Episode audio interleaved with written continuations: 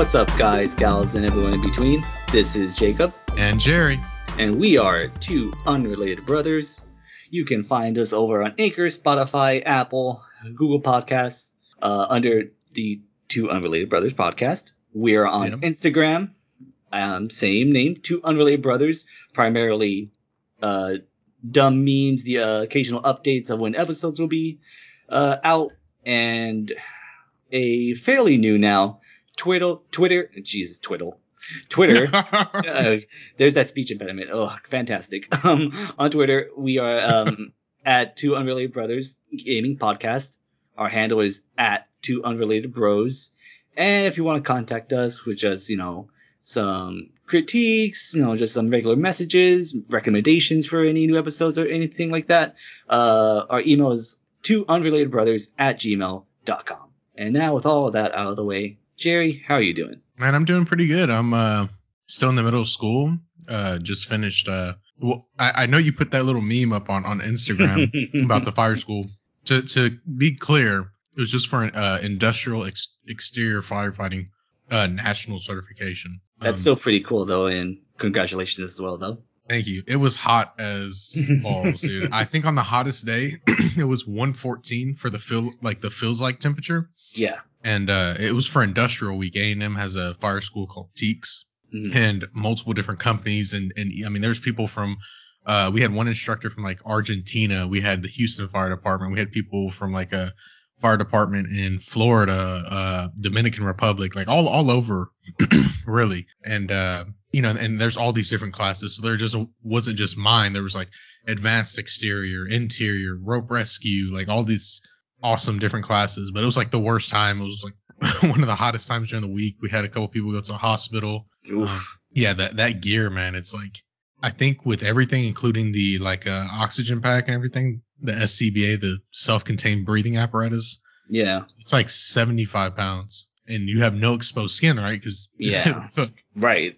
yeah, so you're just like sitting there just baking, and and I just felt like like I was about to be like I don't know if you had sous vide before. It's like you cook like you cook something in a bag in boiling water. Like that's, that's what I felt like. I was gonna say it, it was already as hot as balls for like just the regular person out there in shorts and like a t-shirt. I can't imagine with all that equipment on. Just it must have felt like 140 or something. Good lord. Oh, dude, and then with the fires, and I mean the fires weren't too like mm-hmm. crazy, so I I mean it, it was a fun time though. It was a good time Yeah. and definitely learned a lot of stuff. I mean, yeah, but I say at least just for that. I mean, that's that's really cool. How many people can say they've done that? You know. That's true. That's true. But your memes are still very valuable. and I will say firefighting's not for everybody, so don't beat yourself up for it. You're Definitely Man. not for me. you're like my you- you're you've been my best friend for like what like over 15 years for a reason. God, it's really been that long. Good lord. Yeah, it's been it's been quite a while. Now, now I've been I've been waiting for it. It's like yeah, now for over half my life we've been friends. So yeah, that's crazy to think about. Oh yeah, dude. Yeah, and look at us now. not much has changed. A lot has changed, but and yet not much has changed. We're kind of still the same old uh guys. I mean, now we just have money to have fun and and you know we have uh boring monotonous jobs in some aspects, I guess. uh, every job has that. I feel, unless like for like instead maybe a certain few, but even then it's always repetition. Oh yeah, yeah for sure. Um, so what's this episode gonna be about, man? I, I'm super excited. I mean, I already know, obviously. Yeah, well, yeah. So if you if you listen to the last one, you'll know what we're gonna talk about. But in case you didn't, um, first off, shame on you. Go go listen to it. And then second, though, um, if this is your first one, welcome. And today's topic will be a very exciting one. It's gonna be about PT, playable teaser, aka the demo for the canceled Silent Hills Ugh. and yeah, this is a whole a whole thing. Like I well, it, I found out it was a whole thing. I thought like, oh, it'll be a this will be a typical, uh, not typical, like a you know a pretty easy, you know, 15 minutes, maybe an hour episode, hour long episode, just because I felt like I couldn't find much, just because officially there's not a lot, you know, that is known about what's happened with this game. But uh, luckily, there's a lot of people who have like thrown out their theories. Um, and there's one in particular that caught my attention a lot, and it does line up with, I guess, like what we do know happened between the developer and the publisher, and we'll get to that pretty soon. Um, but yeah, and I, if anything, too, the fact that this game was canceled kind of just makes it legendary, and its uh, its uh, effects are still felt to this day. Honestly, I mean, we're, Yeah. I, plenty of people still talk about it. We're talking about it, and it's been about um, when this episode releases, it will be almost eight years Jesus. since it got released, the the demo or the teaser. Yeah, yeah. It depends how you look at it, but yeah, it's, it's been almost eight years. Um, uh, and so before we jump into this though, I gotta give a couple quick uh, shout outs to uh, some of the sources that I use for this.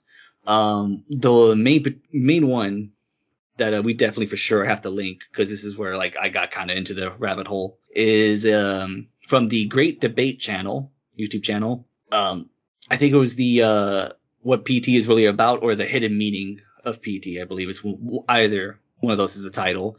Obviously, GVMERS, G V M E R S. We cannot do an episode without them. We were just lost without them. Yeah. Um, I watched a uh, a D.I.C.E. Summit video, an interview with uh, Hideo Kojima and Guillermo del Toro, and well, spoiler alert: these people were involved in this game, and a couple of uh, uh, hack videos from Lance McDonald, who uh, was able to hack this game and kind of go into the, I guess, the background and the inner workings, kind of the hidden tricks of this and how certain things worked and naturally Wikipedia because again it's reliable. Check on the, click on the sources and then boom. oh yeah. All right, so with that all that out of the way, Jerry, what what do you remember from this game when it first came out? So I remember, uh, I remember this was during the time, or like around the buzz for MGS5, hmm and um, like Kojima was like kind of doing all this weird stuff. Like I think he came out during E3 with like a like a bunch of like maybe rags over his head or some shit, and you couldn't see his face. hmm And uh, and and it was actually I think the trailer for Metal Gear Solid 5 I had a big like whale coming out of the fucking ground or something. and j- it, but it was like they weren't saying it was Metal Gear Solid 5. yeah. Um, so it was during that kind of time where Hideo Kojima was like just kind of doing weird shit, like trying to trick people and, and yeah. and all that. And I remember just hearing about. I mean, I remember, I remember actually seeing the the the actual icon for PT, and it's you know it's like a little uh tombstone or whatever in the grass, and it says seven seven eight zero Studios. hmm Um, so I was like, ah, you know, okay. And I didn't really download it until I saw videos about it, and they're like, dude, this is Silent Hills. hmm Um, and they talked about, you know, some of the people involved in it, obviously Hideo Kojima, uh, Del Toro, um, Norman Reedus, you know, of course, at the time, uh, the Walking Dead hype was like fucking Oh, huge. yeah. So, you know, Mhm. that was big. back in, yeah, it's back in what, uh, 2014. So I mean, yeah, it's fucking huge. Um, so I had to play it, and I Mhm. never beat it the way, uh, I, I I never beat it and got that cutscene. I watched it on YouTube. It just it Yeah. seemed so crazy. I remember it like you know like there was like different routes it can go, and then whoever figured this out, like they're a fucking genius. Because even he, even Hideo Kojima himself said this is gonna take people forever to like figure out. Yeah. Yeah. But it was beat like that day or something, like eight hours, nine hours, something fucking ridiculous. And there was all these different things. Like uh, I remember there's one because the PlayStation might, you know, the PlayStation came with the little microphone, and you had to whisper like uh, a woman's name in it, which I don't even know how they got the woman's name. It wasn't Lisa, was it? Because I know that's the ghost uh, name, right? Yeah, it's kind of weird how that works. I mean, it, apparent, apparent. That's the thing too. Even after all this time, Mhm. there's no like 100% like um walkthrough or anything like that for sure. It's yeah. I mean, apparently it helps. And then if you say um a name, Mhm. the, the popular one is like Jareth, but like apparently any name that starts with a J will kind of work too, and, and that helps like complete part of the puzzle. It's it's fucking insane. And, and how did do you know how people found that out? Like, was there any? I, I just I don't understand. Like, that's something that's totally like uh, like whoever thought of that. I I would love to hear their reasoning, or you There- know if it's something I missed. there there are clues in there, and there and like all these clues and how they're presented is pretty much the main reason why Kojima thought this is gonna take like people a week or two to complete. Um, Okay. But we will get to that in a bit. Okay, Um, okay. But yeah, um, yeah, yeah, you're right. Uh, this came out in 2014. It, it was announced actually in the middle of a Sony's Gamescom press conference. Um, Okay. and funny enough, you're you're exactly right. Koji, Hideo Kojima is notorious for fucking with people, specifically his fans. Um, there's obviously the the Metal Gear Solid 2 fake out where you know everyone's excited to play as Solid Snake, then you end up playing as uh Raiden. Yeah. Um, then there's the whole um, like you said, he he whenever they uh, show trailers for Metal Gear Solid Five, they announced it as the Phantom Pain, and like you Right. said, like, it's all this trippy like fucking whale, uh, fiery whale coming out of the ground with like text like "Am I in hell?" or something, and a, it's a guy. The character looks like it's Big Boss, but you don't see enough of him to know for sure. And yeah, he's coming out in like bandages and stuff, and then he finally takes it off. It's like, oh, it's Kojima. It's like, yeah, it's Metal Gear Solid Five, and it's like we all knew, but you know, he he just loves messing with people like that. Um, Yeah. and sh- and this is uh, par for the course. Yeah, um, I thought it was funny uh, when I watched it because I wanted to make sure I picked the right you know year and stuff. They re- did the reveal trailer for PT right after the showcase for uh, MGS5. Okay. so, shit. So he wasn't even like trying to like. I guess he was hiding it in plain sight, but it was more Right, like right. right. after it. Like he just like, yep, this is PT by the way. Um, it was a great little teaser trailer because it just shows like some of the text in the game and like a little bit of the hallways and stuff with the main hallway.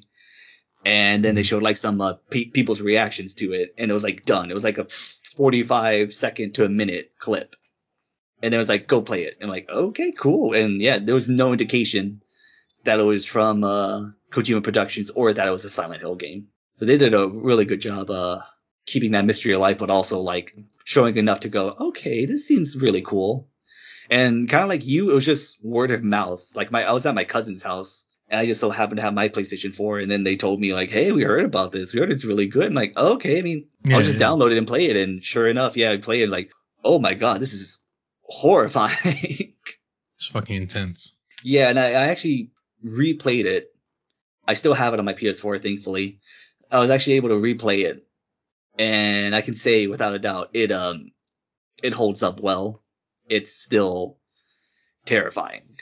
One thing I will say is the graphics were beautiful, man. Like just the texture, because I think there's like wooden floors that had kind of like a fishbone kind of Mhm. uh, layout. Like it, it was really, really beautiful. Even the filth of the house, because I think the house got like Yeah, dirtier and nastier the more times you went around, and and even that just was like, fuck, that looks. we know it's Almost- funny.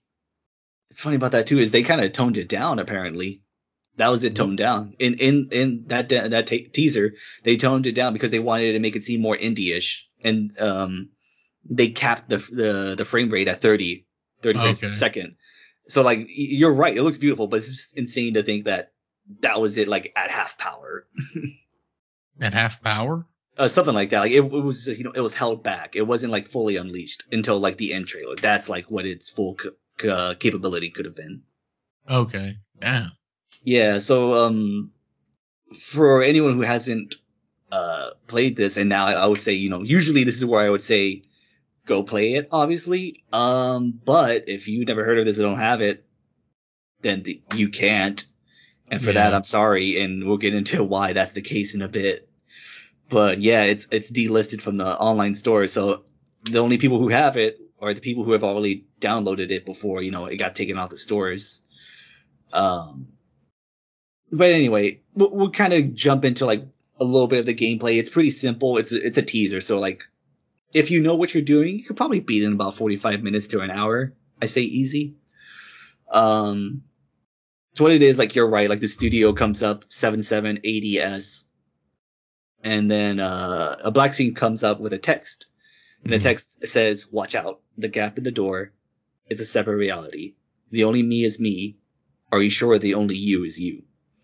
And so um, your vision comes up. You see some roaches. I think they're banging. That doesn't matter. You see roaches crawling about.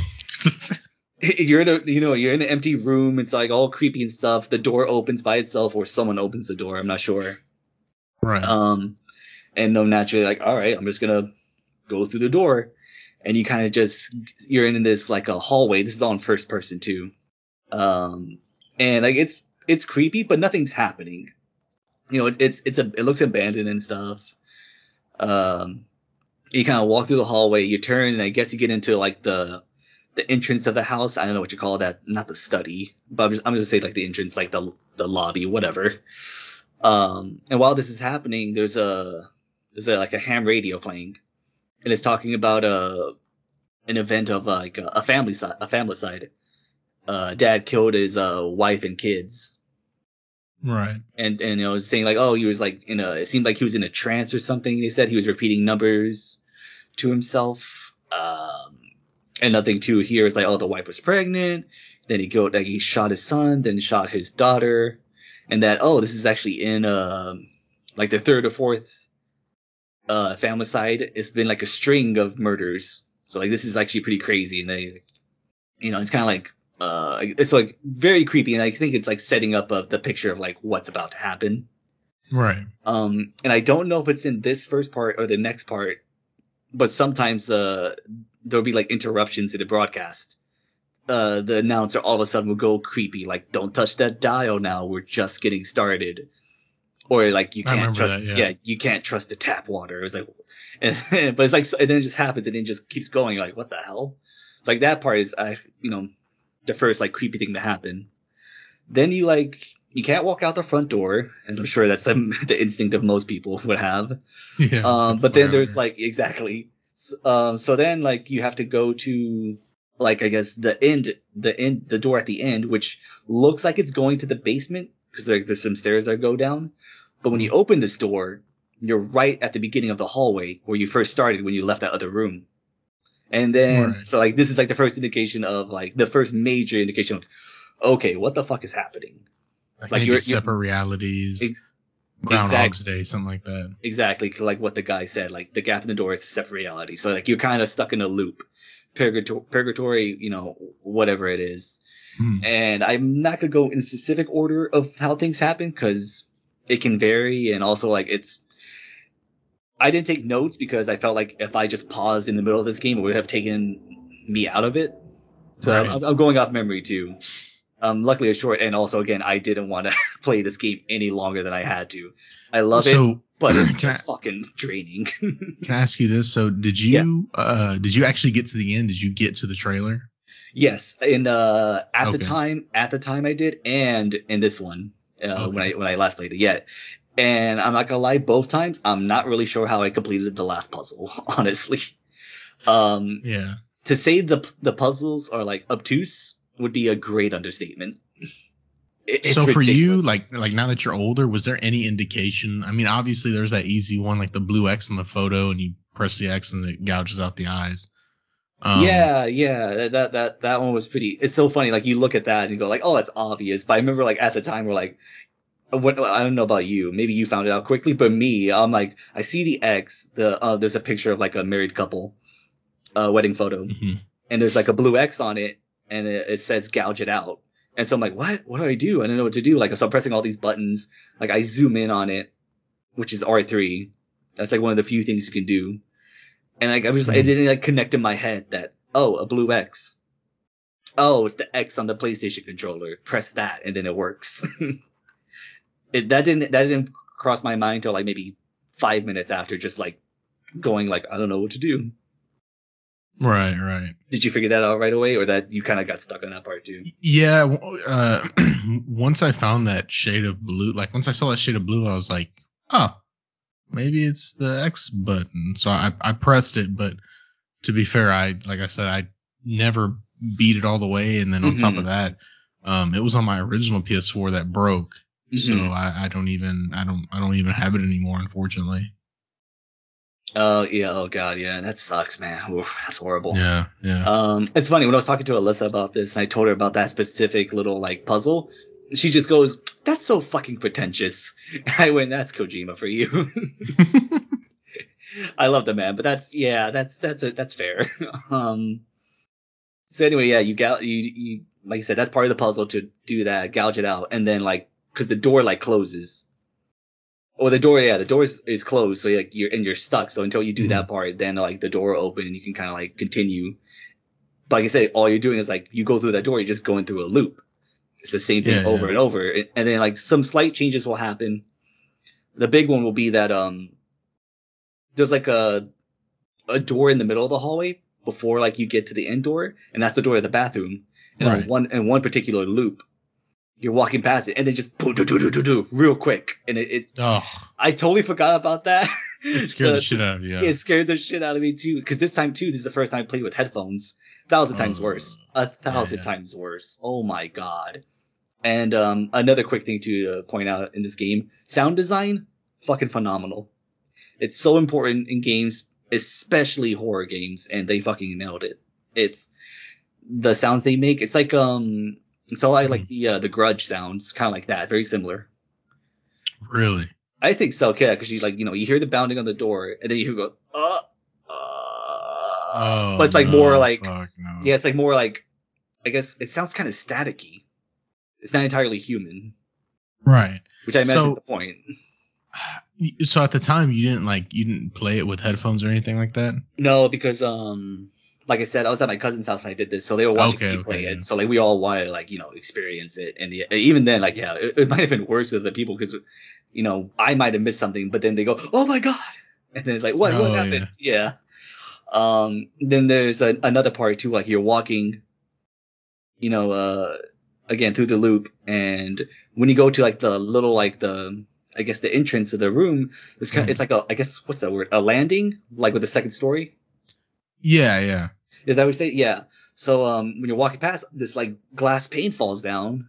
Oh yeah, like, I remember oh, that. Yeah. And you're like, oh, what the fuck? So your natural instinct is like kind of like look to where it fell to see like what happened, and you just see this ghostly apparition of a woman, Oh, And she has that's the first time she kind of Yep. shows up, right? Mhm.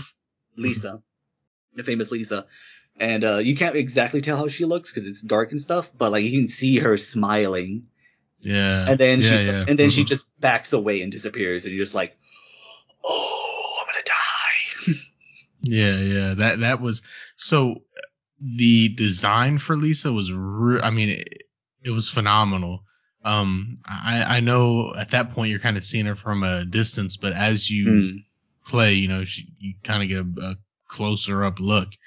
And uh, from what I understand, these guys kind of did a kind of, I guess, what uh, Dead Space did, because like from my I understand, Dead Space looked at a bunch of car accidents. Mhm. Um, so these guys must have looked at maybe uh, uh, bodies that were like uh, dead, had been dead for a while, like maybe on a Mhm. body farm or, or whatever Yeah. and ugh. um yeah it was like i mean it, the skin's fucking uh, and then the the mouth's got uh it's it's just it, it's Yeah. bad, yeah.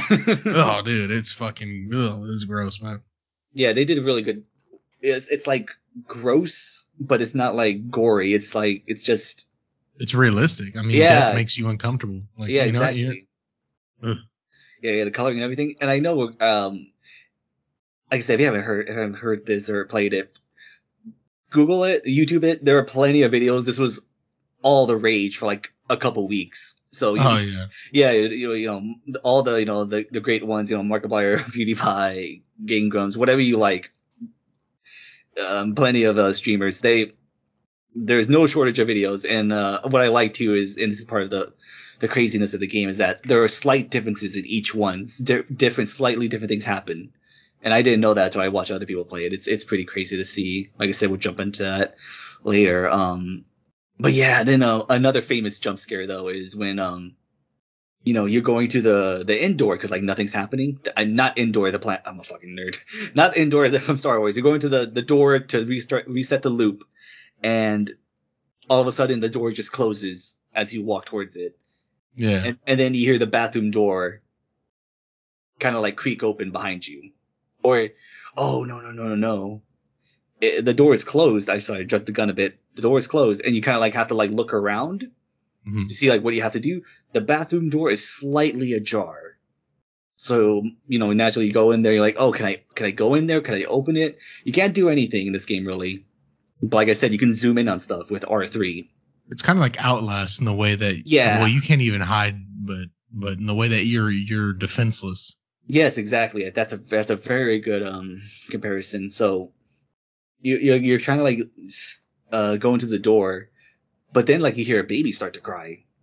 yeah and, and like the, you know some string music plays and it's like oh shit. So like you're trying to see what you, you can't go in there. You're trying to do all these things. And if you figure it out you know like i guess you were like maybe i can see it. So you press r3 to zoom in. Fucking lisa then pops up real quick. With like a creepy smile and then closes the door real quick.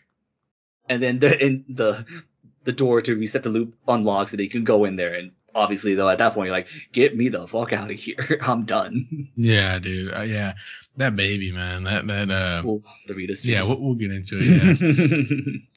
Yeah. yeah. Um, yeah, it, a crying child is like one of the worst things to hear, and then especially in a horror game because At that point, it's a baby. It's crying. It's wiggling. It's, it's something. Something's yeah, going on. something's happening and it's not good. Um, Yeah. so then the next loop, that's when like the door closes in front of you, and then the bathroom door opens like fully behind you, so now you can actually go in there. Um, and that's when uh you see something flashing on the ground, you get a flashlight. Yeah. so then yeah. you, you get your flashlight. Now you have a flashlight. Then the bathroom door closes behind you by itself. You look around for a bit in this bathroom. It's, you know, it's gross. It's abandoned. But then you look in the sink and you see probably the most horror, one of the most horrifying sights you could ever see. Yeah. It's, um, it's a fetus and it's not, and it's like, I would assume what, maybe two, or three months in? I don't know. It's, it's a, un, it's an undeveloped fetus. It's, it's, you can see like its appendages kind of, but it doesn't have like digits. It's got a mouth, but no eyes. Um, its body, it's like I said, it's kind of like, it's the, it's a blob, but it's kind of like if you got like the clay and started making a baby and before you could get into the details, someone just goes, all right, you're done.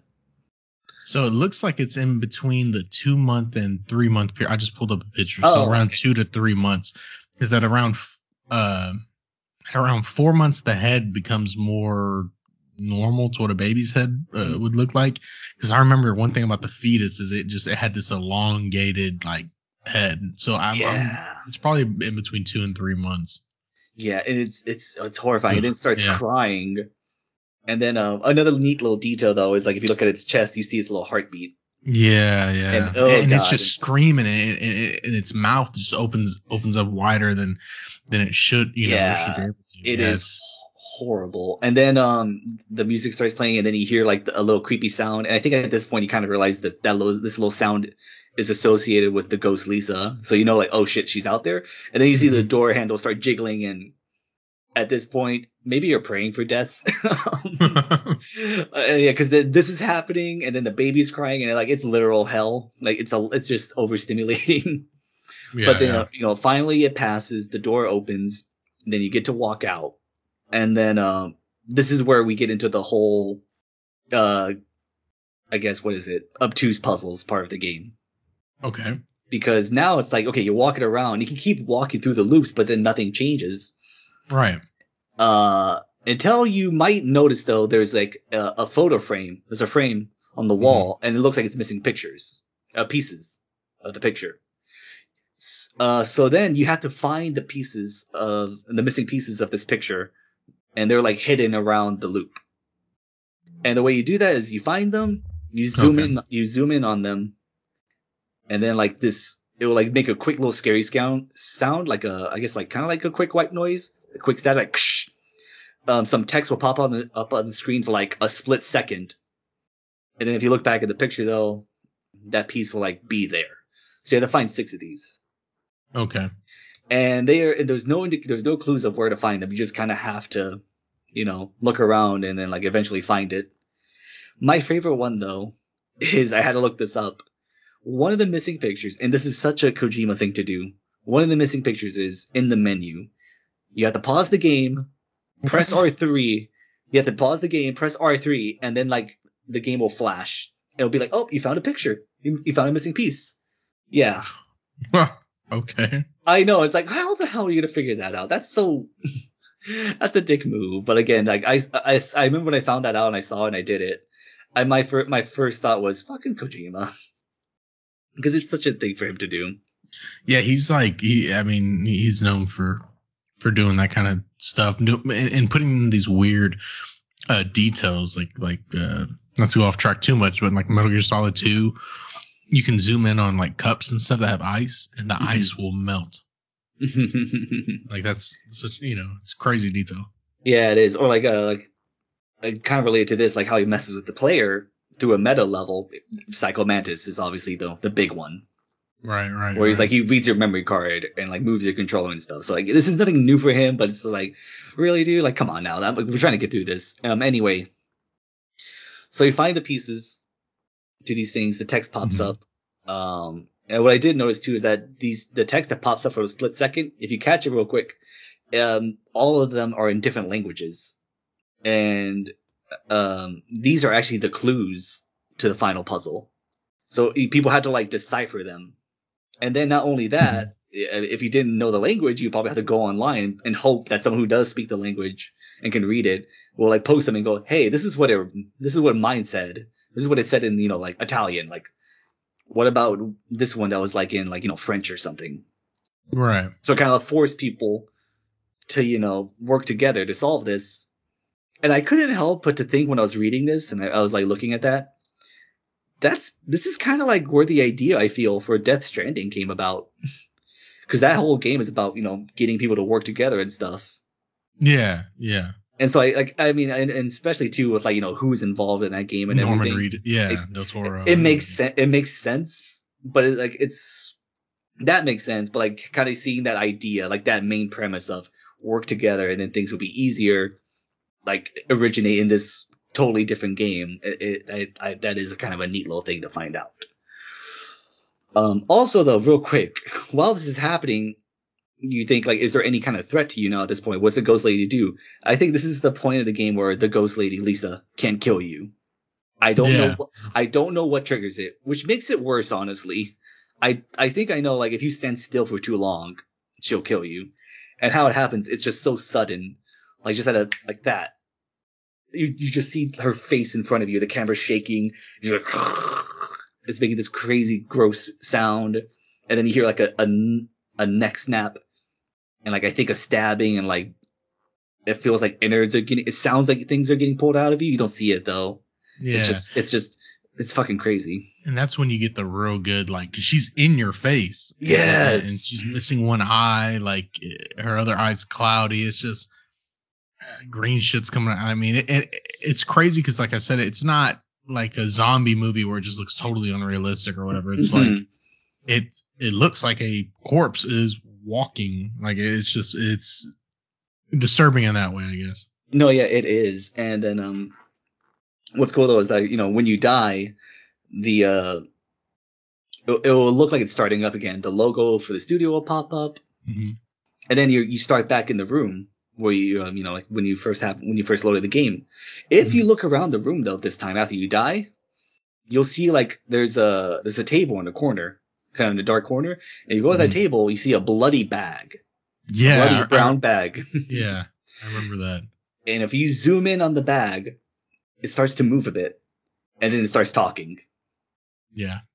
and in this really deep voice. I'm not gonna try to imitate it, but in this really deep voice, it, it it says to the player, "I walked.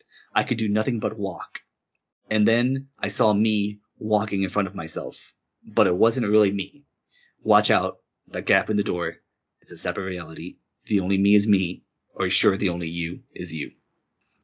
So with that little message, you go back out there, and then you know if you know at this point what to do, you you try to get all the missing pieces of the picture and like you know complete the puzzle.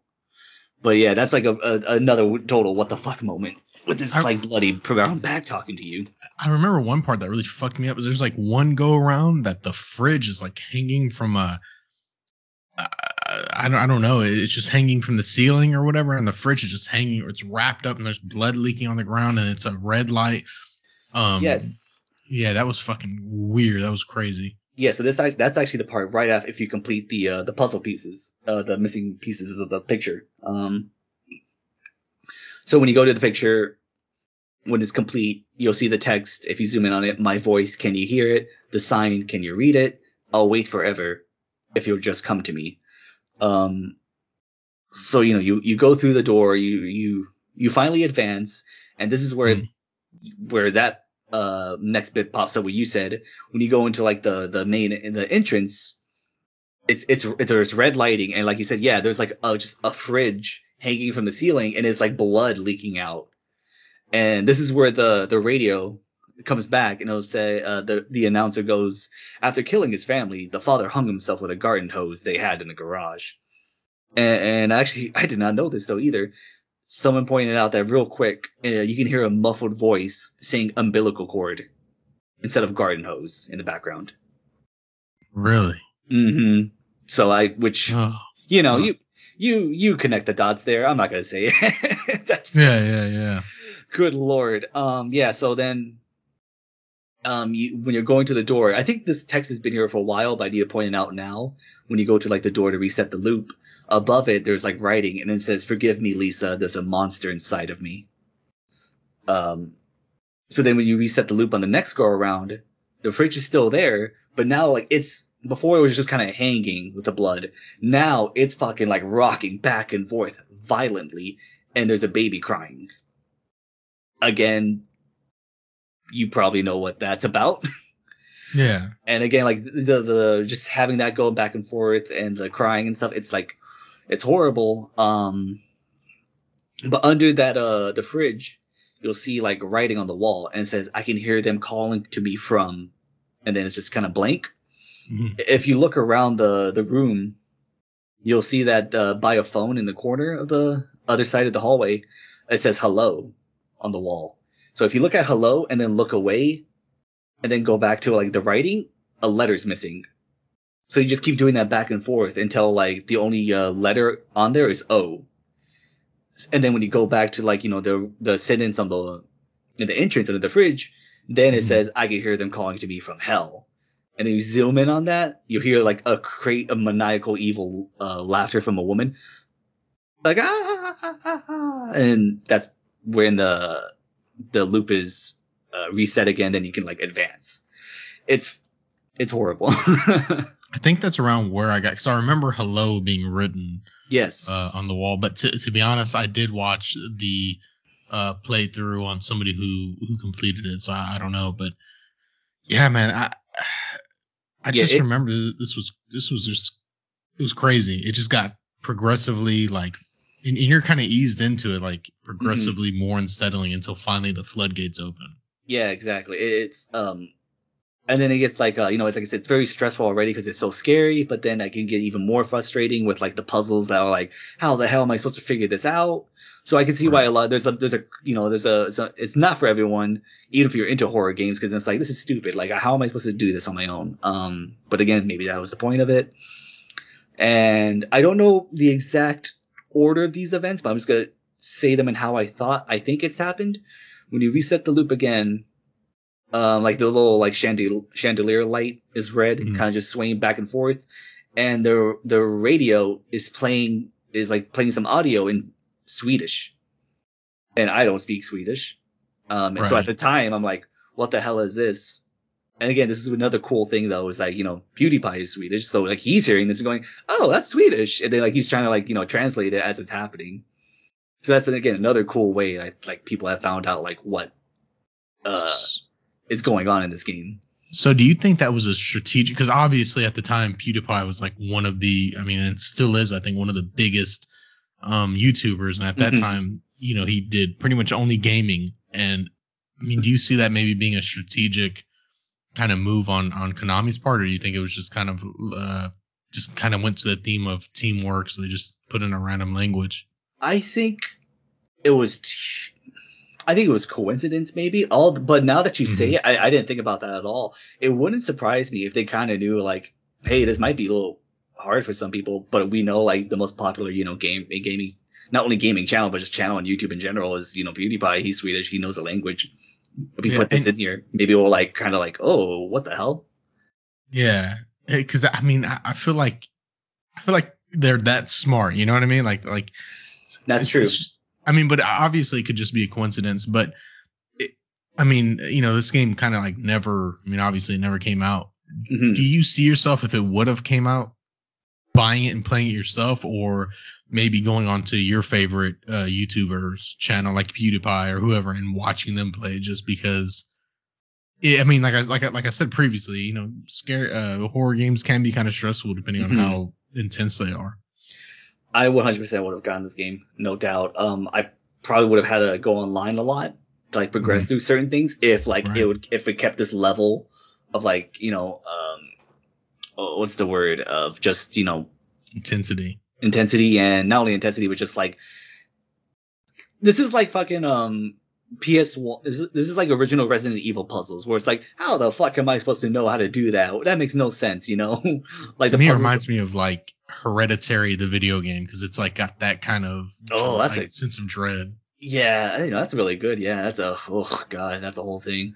Um, Yeah, that's probably would have done something like that. It would have probably taken me like a year, like a few months to beat though, just from like all the stress and being like, I need a break, man. I can't do this. By the end of it, your lifespan was like is like down five years from all the stress. I've I've aged ten years in a year because of this game. I, I imagine though you would have gotten it like pr- probably the same thing like oh god like I need to take a break but like I'll play Yeah. this. well, see, I, I'm I'm more of a baby when it comes to you, uh, or when it comes to horror games compared to you. Really You know, yeah, because like I haven't played Alien Isolations, I haven't beaten Outlast two, I haven't beaten Resident Evil seven, um, because it just got to a point where it's like, I think I said it in a past episode, like it just became too stressful when I'm playing, like when I'm outside of work, you know, I have this Mhm. little bit of time. You know, I'm not trying to be stressed out for because it's different than a horror movie. A horror movie, 2 Mhm. hours and that's it. For a video game, it could be eight hours, 10 hours, Mhm. 20, 30 hours. And, and if it was like, you know, that intense that entire time, because at least in, I guess in Dead Space, it, I mean, it, it, it- there was some lapses in, in intensity, I guess. Right. Something that kind of lets you get your breath. And even that, I played it maybe chapter, chapter by chapter. I wasn't like just, you know, doing an eight hour marathon of it. Like, Right. That's just not the way I play. So I, I don't know, man. Like you're, you're much more adventurous when it comes to, uh, horror games. And in my opinion, I actually bought a new one called Beast Within. And that one, I'm like, I'm holding off on playing it. That's funny. It's because you know I feel like it's the opposite when it comes to movies. You know, I'm more of a baby when it comes to horror movies. I love horror movies, obviously, but Yeah. I, you're definitely you delve more into like the crazy shit than I do. That's for sure. Yeah. Yeah. I, I enjoy it. But like I said, it's a quick, Mm-hmm. it's, it's a quick thing. And then also it's not happening to you. So you kind of have that sense of, uh, I mean, you can be grossed out or scared, like jump Right. scares or whatever, but in, in the video game, is more like, I guess there's more of a connection because you're It's active. You know, yeah. And yeah, it's definitely interactive. It's, it's just different. Like you you you in like you know watching a movie and go bitch still go in there. In the video game, you're the bitch. yeah. You're being forced. Like, you know, in order to go forward in this game, you gotta be the bitch. You gotta move it. You gotta go forward. your your instincts telling you to run, but it's like I, I want to progress the story, so I'm just gonna have to go say fuck it and just go. I'm gonna talk to the baby. Yeah. Oh, yeah. um, yeah, like it's, yeah, it's it's it's so bad. Um, like I said, I I um. I, I think I got to this point in the game and I couldn't figure it out with my cousins and then I didn't beat this part till I was by myself at, at Mhm. home maybe like a week later I think um or a couple days um after you get to that part with the whole uh like weird radio uh, transmission this is where it gets really trippy it, it- the everything's like super hazy like it's just Mhm. what's the word ethereal ethereal what's the fucking word Ethereal. there you go. Thank you. Mhm. Um, and then, like you said, the what I mentioned before, it's it's like it's all you can do in this game is like walk really slowly. And then now all of a sudden you you're fucking like you're hauling Krev, man. You're you're you're going. You're like Usain Bolt. You're like running around the hall the hallways. But now like it's not the regular loop. And now it's kind of like a maze. And like everything's red. And now the pictures, all the pictures are like eyeballs. And like they're like spinning and going in different directions Yeah. and stuff Yeah. and it's just like it's almost like hell. It really is got that feeling. And there's this music playing, and the music playing in the background is just like, like I said, it's just it's unnatural, and you like you know like you're not in the real world, but you're not in the afterlife either. Like I said, maybe like that purgatory type of feeling, but it's, I wouldn't even describe it as that either because it's just not how you'd imagine something like that. It's just so bizarre. So, d- do you think maybe they used uh, binaural sounds or you know anything below? I think it's 18 hertz, kind of it's inaudible, but it's gives you a weird, uneasy feeling. Do you think that think they maybe use? Because from my understanding, movies do it all the time, Mm-hmm. um, to kind of make the you know watcher feel uneasy. You Yeah. I mean, did you feel like? Well, see, I just feel like 'cause the whole thing was intense, so there's no lapse where you're just freaking out and nothing's going on. Yeah, yeah, because like it's so short, so it's like Yeah. you know it, it it can't really afford a break in it because it's just like the only break is the beginning, but even then like you just know something's gonna happen. That's the break, and then shit happens. I wouldn't doubt if they. I'm pretty sure they did do that. Like you said, they're they're pretty smart. I'm sure they with all these um atten- attention to these all these small little details. It would actually shock me if they didn't do something like that. And if they didn't, then that's kind of scary too, because then it just tells me, oh, it could have been worse. Yeah, yeah. You would be freaked out and not even know why. Exactly. Panic attacks. Yeah, so like you you're running through this thing and like like I said, I was doing it for like the first time like ten minutes because I have no idea what the hell is happening. Um, but if you kind of like slow down instead of like just going like sprinting around the round of the hallways, you'll notice that one of the picture frames fell, and there's a small Mhm. little hole, and you can actually peep in the hole, and it's like the you can actually see the bathroom, and then um, this is where it gets even crazier. Um, no, there's nothing happening, but you can hear stuff happening. Like you, so you can't see anything, but you hear it. So like it's Like just maybe in a different part of the house, do you think? um, or it's like maybe a parallel universe or something where like you it, like it's happening in this place but not in this universe. Maybe I can see something like that. Maybe it's in a, maybe it's in a different loop. Maybe each loop is a different re- reality. You know, like realities within reality. I don't want to go too crazy in it, you know, but like something like that I can imagine, where it's like taking place in the same space, just not the same uh timeline. That'd be my guess. And you know, I just watched a video on like uh quantum physics, and uh, dude, it, it it's fucking crazy. Like when they go into like the different realities and how when electrons aren't being monitored, they're like a wave, which should be impossible. Mhm. But then as soon as they are monitored, they go into like a more uh they go into a different form. I guess that's that's more like a normal form for matter. Yeah. So they they theorize in order to do that, like the wave is going back in time and changing into whatever that other state is.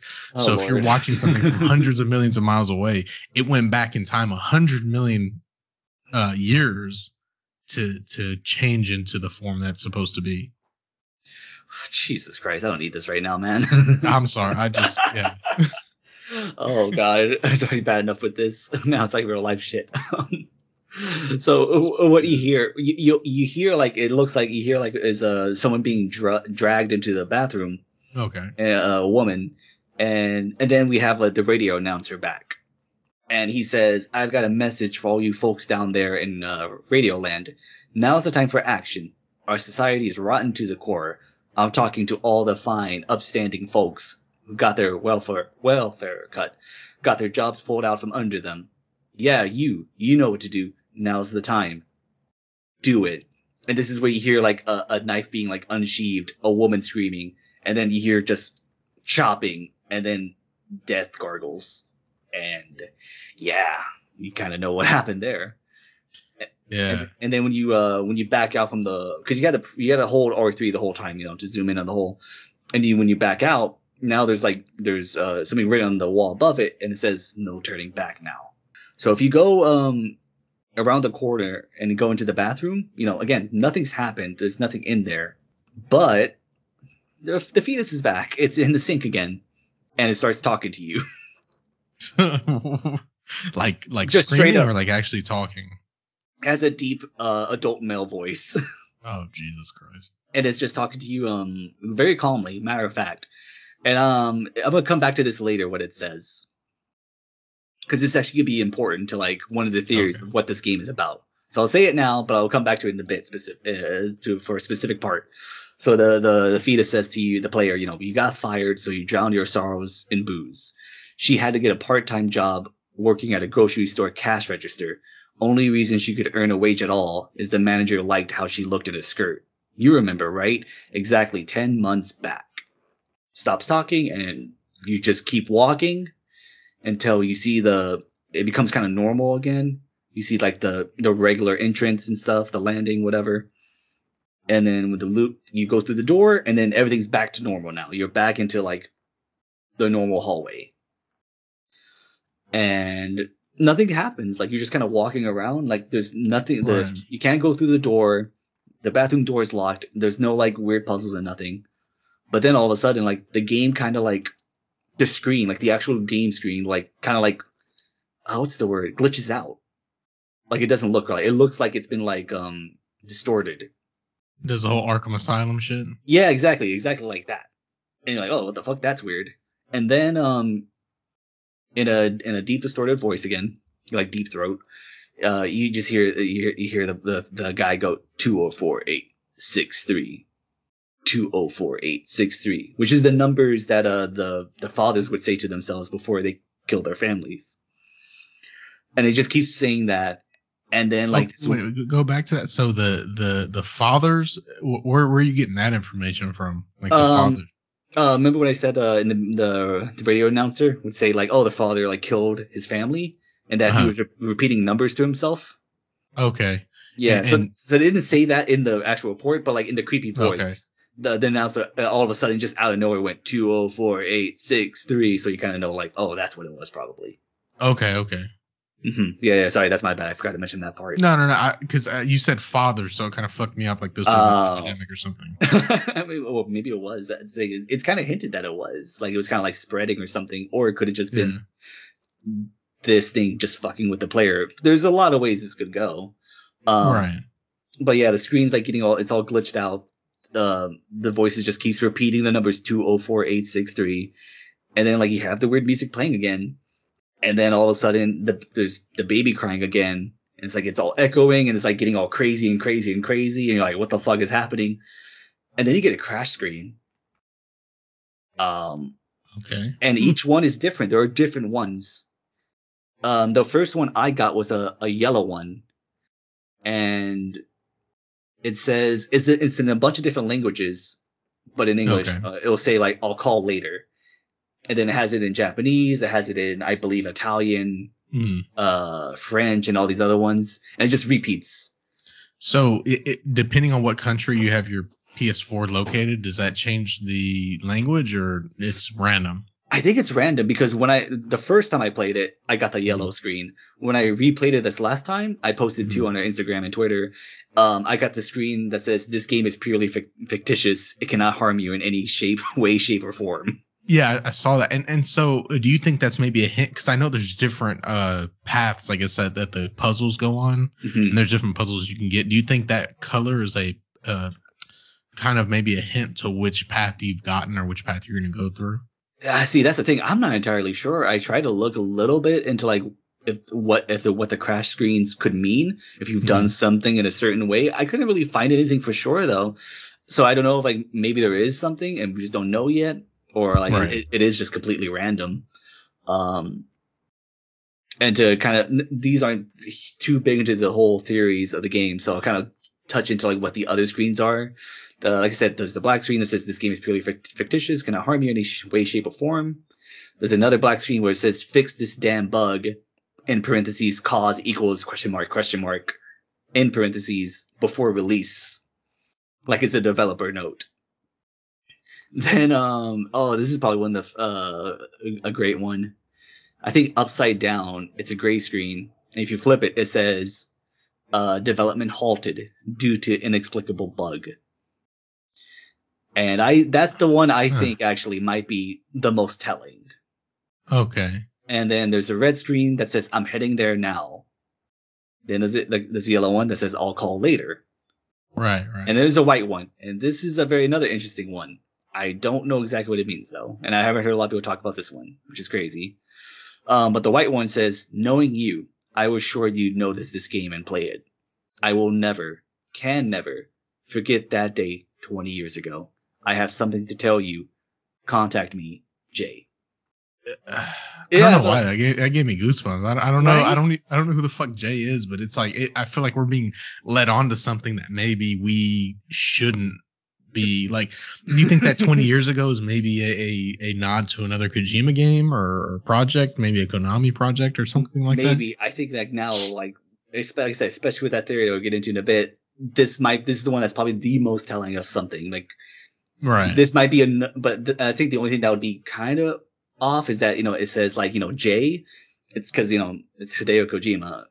There's i mean there's a j in there but it's not like an initial Right. But I don't know, like maybe it's a nickname or it's like an insider thing. I'm not I'm not sure. Like maybe the J is means something else in, you know, Japanese language.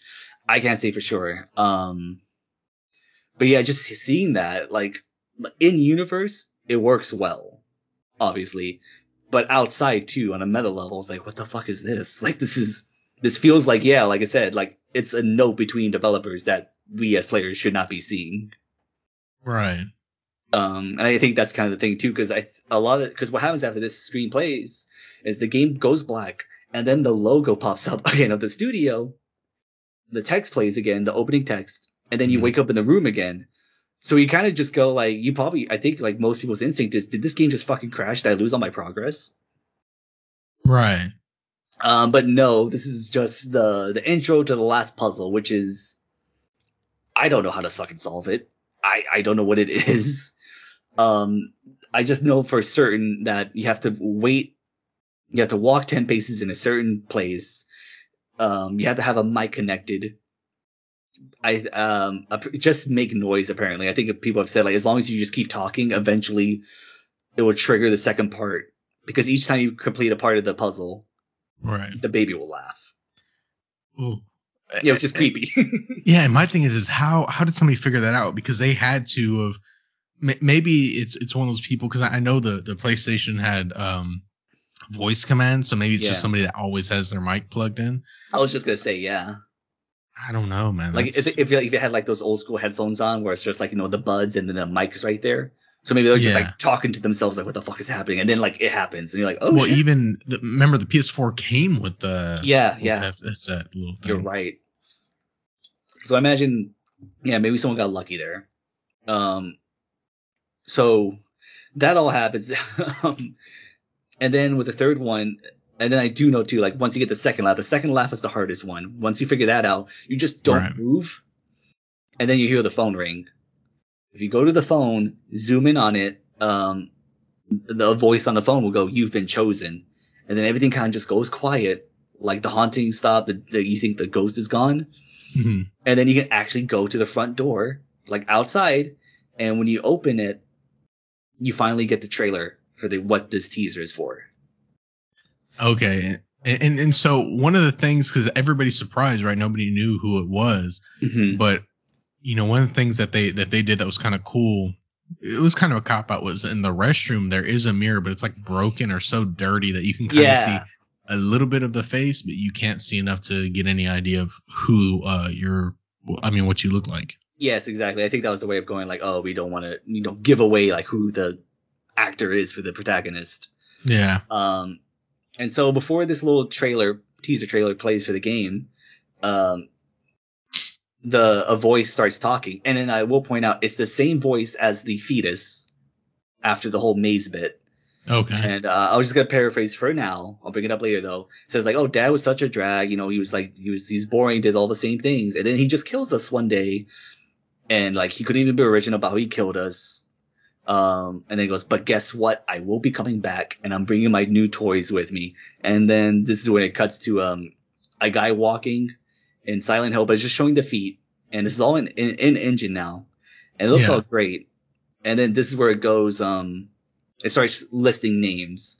Like it's now it's like it reveals from Hideo Kojima, you know, creator of you know Metal Gear Solid series, and then it goes in collaboration with Guillermo del, del Toro. And then this is where like you know it finally pans up to the character's face, and when he turns around, it's Norman Reedus. And then like you know it zooms out, he walks, and then it goes Norman Reedus in, and then it finally reveals Silent Hills. And see, I wonder what uh, got Norman Reedus to do something like this because this project is totally. I mean, I mean, he never did anything like this before. Oh yeah, You know, so I mean, I I don't know. I- it's just I've not only that answer for that. later. Yeah, I got an okay, okay. Oh, yeah, I got you, man. I got you. I dug. okay, okay. yeah, it's like you know, that, that, how all happens. You got like cool music playing, and it's like, like I said, that's when it reveals like, okay, Kojima Productions, Fox Engine, and then, you know, at this point now the hype is real. Like you got all these, you know, names. You got obviously someone well known in the video game universe. You have someone who's like, you know, familiar with horror and Guillermo del del Toro, and then like you said, you got a great leading man in Norman Reedus. You know, who's like the most uh liked character in the Walking Dead series. Right. Um, and you know, uh, everyone's been complaining like, like, oh man, Silent Hills isn't good anymore. So now you're like, oh my god, they're finally bringing, you know, uh, uh, not a dead franchise, but like, you know, kind of like a, it's it's stuck in the rut. So now you're like, it's this is the shot in the arm it needs to like, you know, come back to the forefront. So everyone's like super excited. Um, and yeah, like I said, I saw that, I'm like, holy shit, this is gonna be amazing. You know, I, I love Guillermo del Toro. Um, uh, if you don't know who that is, he's directed the the first two original Hellboys. He's done a Pan's Labyrinth. He directed Blade 2. He, he, he's very familiar. He does a lot of the macabre in his films. Yeah, he uh, yeah, he's very well known. I, I love the the not this last Hellboy that came out with That's- whoever the director was, but this the the two before that. That's what I'm saying. Yeah, the original, the Hellboys with Ron Perlman. Yeah, yeah. Um, uh, for as as far as recently, he did Nightmare Alley, and he also did um Scary Stories to Tell in the Dark. Oh, he ah, you know, I saw that. I didn't Mhm. even think. Okay, yeah, he did Yeah. a I, that, he did a good job on that. Yeah, it's funny. It's like he doesn't do like straight up horror. It's not like oh my god, like this is the scariest thing ever. But it's like it's a thriller. It's it's atmospheric. That's what it is. That's the best way to describe it. Right. Um, and so okay, so let me catch my thoughts here. So I think probably a big thing would be um, okay, why these people? You know, why did they get involved? Uh, Kojima Right. has actually stated that he loves, um, well, not loves, maybe not necessarily, but he was a fan of Silent Hill, and that he just said like offhand once that like I would love to make a, a horror game, even though like he calls himself a scaredy cat, but that also said because he's so easily scared that maybe he could make something totally unique due to like you know his personal feelings on it. yeah. Um, and then like I said, this was going to use the Fox engine, and um, before this, Kojima and Del Toro were actually very good friends, and the way they became friends was because Del Toro actually was a Metal Gear Solid, Metal Gear Solid fan, and they actually uh the first contact was when uh Metal Gear Solid 3 was coming out, and they asked Del Toro for a, a comment for the launch of it. Oh, that's okay. Yeah, it was kind of random. That's just, but like they thought like, okay, he's a big name, people know him, and we would like some good good publicity, so let's do this. Right. Um, that was like, so what, 05, 06, maybe even I don't know exact year it came out, but like in the mid 2000s. Mhm. And then in uh 2009, excuse me, I'm so sorry, in 2009, uh, Del Toro invited Kojima to his man cave, and they have, uh, Nice. yeah, just like that, yeah, and um, this is from the D.I.C.E. Summit uh video I saw, interview I saw, and um, they said they just bonded real quickly over like their childhood like things, like just like geeky shit. Like the anime and cartoons, cause like, and he said this, and honestly, I think it's kind of true still to this day. Um, he said that uh, he feels like there was a lot. They showed a lot of the same cartoons in Mexico as they did in Japan at the time. And I kind of Huh. do see that because like, I'm like, cause I even then like you know like I go to Mexico like I see nothing but anime. Like that's how I got into Dragon Ball Z. You know. Right. So let, let me ask you this: Mhm. How do you know? Because Kojima does he speak English? No, he does not. So Um, they had to have somebody translating the entire time they were yeah, probably out. that, and like probably just like, or like a, probably like a lot of like nonverbal communication where like you just like kind of point at something and go, oh, and like you kind of like know like, oh, he likes that, like, oh, he thinks that's cool, like, yeah, yeah, yeah, that. Um, Yeah. no, yeah, I'm sure, yeah, yeah, I translate all the time. Um, and another little quick comment that's not totally related to this, but it, it describes their work, he says, because they felt Mhm. like he also felt like they shared a, uh kinship in uh, their ideas and what they do. And he said uh, he des- he described their work as melancholic melancholic ideas in big action genres, which I mean, yeah, I'd say that's pretty much it. So I, I know this is is different, but do you think uh, Guillermo del Toro was uh, disappointed with maybe the reception or how uh, the next project that he was involved in? Um, oh, oh, what is it? It's, I, I remember you you bought Death Stranding. How uh, Death Stranding was kind of I don't want to say a flop, but it definitely wasn't a big uh, success the way Silent Hills would have been. I think yes and no. I think it was more of like I mean it, it was success financially, but I mean given like what uh, I've learned about him as an artist and stuff, he, I don't think he, he doesn't care about the money. Um, I think it was just more like I think he was okay with it because I think for the most part people were okay with it. It was just not as like universally loved, I guess, Right. as we would love. But I mean, as far as I know, I haven't heard anything say anything negative about Death Stranding. Um, just about the only negativity I've seen is um what happened with this game, and we'll get to that in a little bit. But as far as what your question though, with like how Norman Reedus got involved in this, Mhm. um, so there's actually kind of like a tweet timeline of uh, I want to say like in March or April of like uh 2013, Kojima just randomly tweeted out that oh he would love to like work with Ryan Gosling or Norman Reedus, 3D scan them and put them in a game. Right. You just said that. Ryan Gosling. Could you imagine him in Silent Hills? That would be crazy, but I love Ryan Gosling. I love the Goose Man, so I would have been fine with that too. but yeah, that, that would have been something too.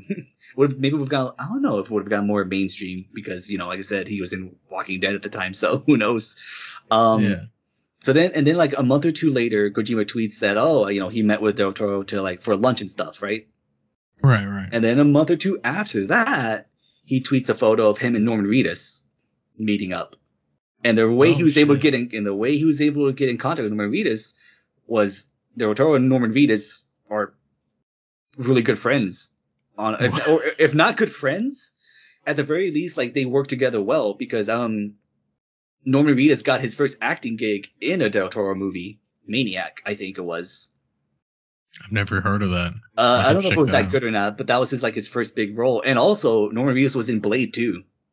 He was one of the. Oh yeah, yeah, yeah. I remember mhm. that. Yep. That's a Del Toro movie though. Yeah, he he directed Blade too. Oh shit. Okay. Yeah, that's what I'm saying. Like, so like that was just kind of like crazy how that worked out. So I think like once he told, once Kojima told Del Toro that, he's like, I'll I'll call him up and like you know see what I can do, and it worked out. Obviously, in the, well, in this case, it worked out. So that's how he got Norman Reedus involved. Is that uh he knew he knew a guy, and then well his friend knew him, and it worked out perfectly. So yeah. Okay. Okay. that I mean, that makes sense. I mean, yeah. That. that okay. I get it. Yeah, it, it's just one of those like, huh, I just got really lucky. Um, and another thing too, I wanted to point out is the composer for this game would have been, I'm probably gonna butcher this, Ludvig Forssell, and he actually did the music for Metal Gear Solid 5, and he would do the music for Death Stranding. So again, he pretty much got his team for the new game already right. uh, which I think is just funny. But I do want to compliment him too, because like I said, sound is music is amazing in this game. I like the music from Metal Gear Solid 5, and even though I don't love Death Stranding, I do love not only the licensed music, but like the music they actually do create. So I, I think that's a huge positive. So he, he is very good at what he does. Right. Yeah. Um, uh, yeah. Uh, Kojima's always he has. It seems like he has his own. Um, I guess a little soundtrack for everything he does. Uh, hmm He loves music. He he seems like one of those guys, a music nerd. Yeah. On, on uh, Instagram, he's always posting these albums and Mhm. movies. He seems like a very artsy guy. Like he likes Oh yeah, he, all he- that like, stuff. He does. I mean, like that's what we're saying too. Um, like I'm surprised he hasn't made a movie yet. I mean, that's he pretty much has made a movie with the Metal Gear Solid franchise. Um, Norm, uh, Death Stranding is basically a movie too. So yeah, he's all about the Hollywood stuff. He loves those things. I mean, like uh, Big Boss is pretty much based off of uh, Snake Plissken from uh, what's it called? Um, from fucking um, New York. Uh, Escape from New York. Yeah, yeah. Yeah. Yeah. yeah, so you know, like, uh, yeah, he's all about that. Um, so with all of that, wow, we actually talked a lot longer than I thought, and we haven't even gotten to the the, the juicy parts of this episode yet. So, um, the reason why uh they called this uh, a playable teaser is that Kojima said. Uh, there were a lot of things that weren't set in stone. They didn't even know if the game was even going to be in first person still. They didn't decide on that yet. Okay. That's why he said like it's oh, it's not a demo because it's not like we had it could have been third person again. They had no idea, but which is more to show like again like what they were going for, what the vibe was going to be. Right. Um, like I said, they they they made it look like they tried to make it look like an indie game, but honestly, like it looked really good. like there was like Yeah. no way it was going to be that. Um, as I mentioned before, the end trailer with Norman Reedus that was all in engine, that was not pre-rendered at all. And like we mentioned before, uh, Kojima thought it would take one to two weeks to beat this, but uh, I I think he seriously underestimates uh, the commitment and the willpower of certain people. um, but I don't blame him for that because, like I said, the the clues come from like these different um texts in different languages. You actually have to reverse some radio audio to get different clues. Um, and like I said, this is all like forcing people to work together. And again, I'm pretty sure that's what the inspiration for Death Stranding came from. And uh, another little fun little thing is there's also a reason why he put 7780s Studio. Okay. Well. Oh. Okay. Um, like I said, so it's again, it's like one of those like you little bitch, why'd you do this? So um, there's this real life region Japan. Uh, it's called Shizuoka, and if you translate that into English, it's it translates roughly to like quiet hill or calm hill. Okay, The- okay, nice. Okay, okay, and so and the square area of this region is 7,780 meters squared. Add an S to that, what do you get? Silent Hills. so it's so like, Yeah. it's just like Yeah. it- it's yeah, it's just like it's kind of like him going like, I see, I was upfront about it. Like who the I don't know who figured that out. Like someone looked up this area of Japan, which um apparently like even like uh native uh Japanese people actually nicknamed this place Silent Hill. You know, obviously because of like you know, uh Konami being in Japan and Silent Hill being a Japanese property essentially. So I, I guess it was just like a little like him. It was it's just a cheeky little thing to do. It, it's not Yeah. it's not crazy in the grand scheme of things, but it's just like, of course you would do something like that, you know. Um, so a month later, they actually showed another concept movie for Silent Hills, and it's amazing. It looks it looks amazing.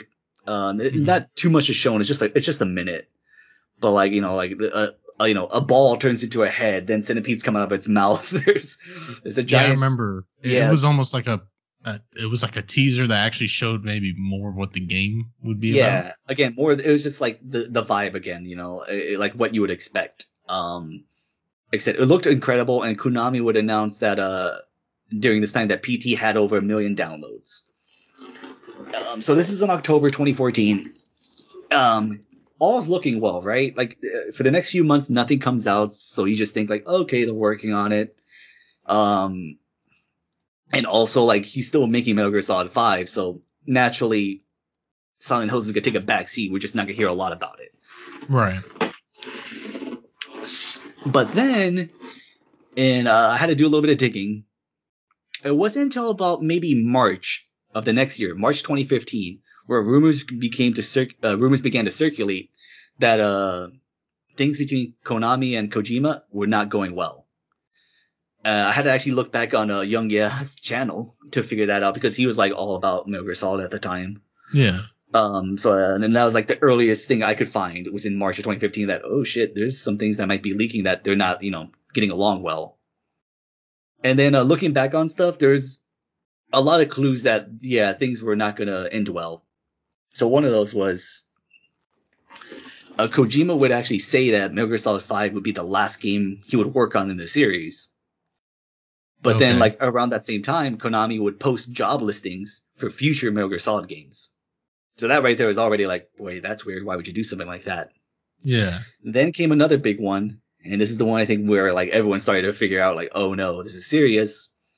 Um, Konami would actually uh, start to remove Kojima's name from uh, all Metal Gear Solid 5 promotional material. Yeah.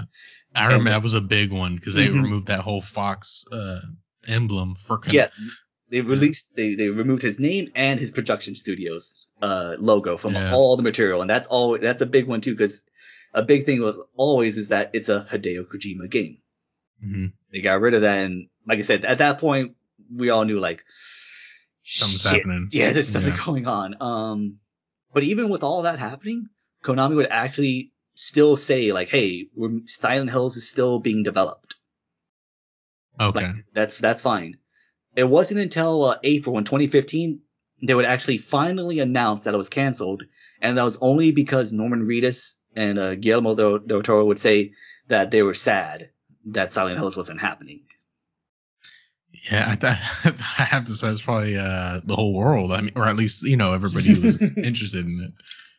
Yeah, but it was one of those like because like these like such hope high profile names that were like directly involved in the project have already said like uh, we're we're you know upset it's not happening now they were probably pissed off like oh shit I guess we'll say that it's canceled.